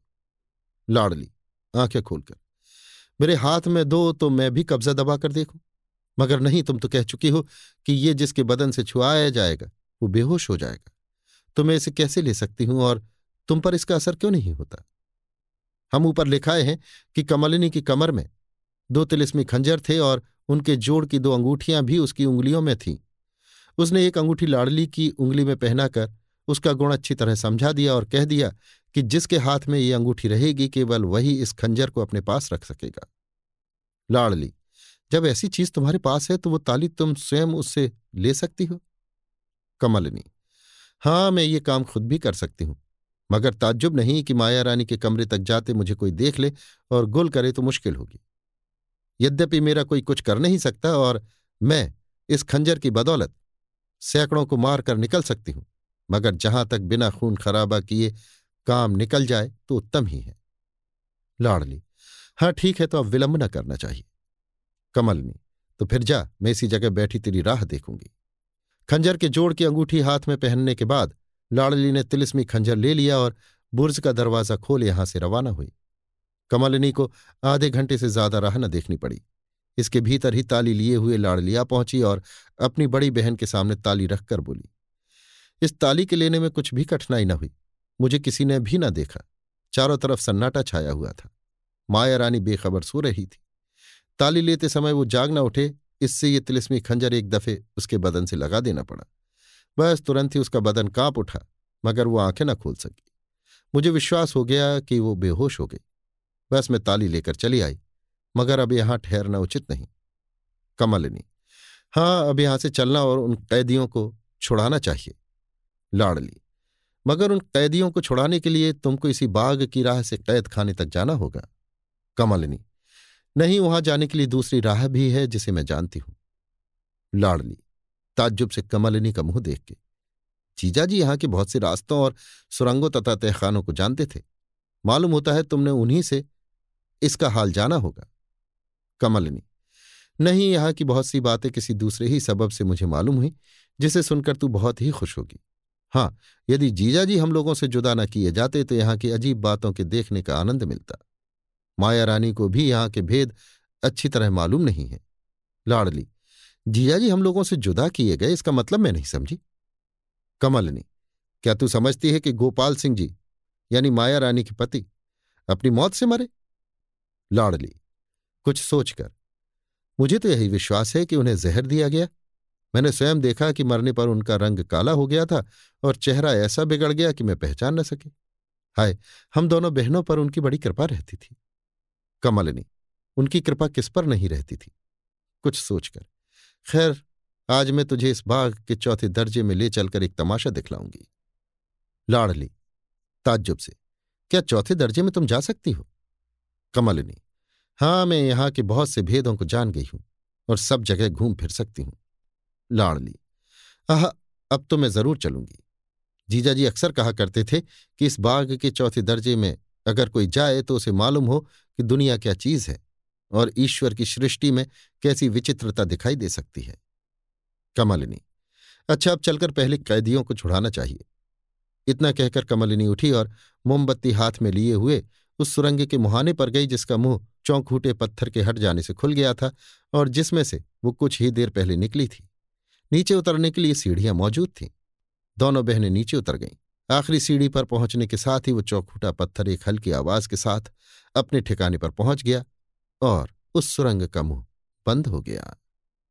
अभी आप सुन रहे थे देवकीनंदन खत्री के लिखे उपन्यास चंद्रकांता संतति के 7वें भाग के 6ठवें बयान को मेरी यानी समीर गोस्वामी की आवाज में।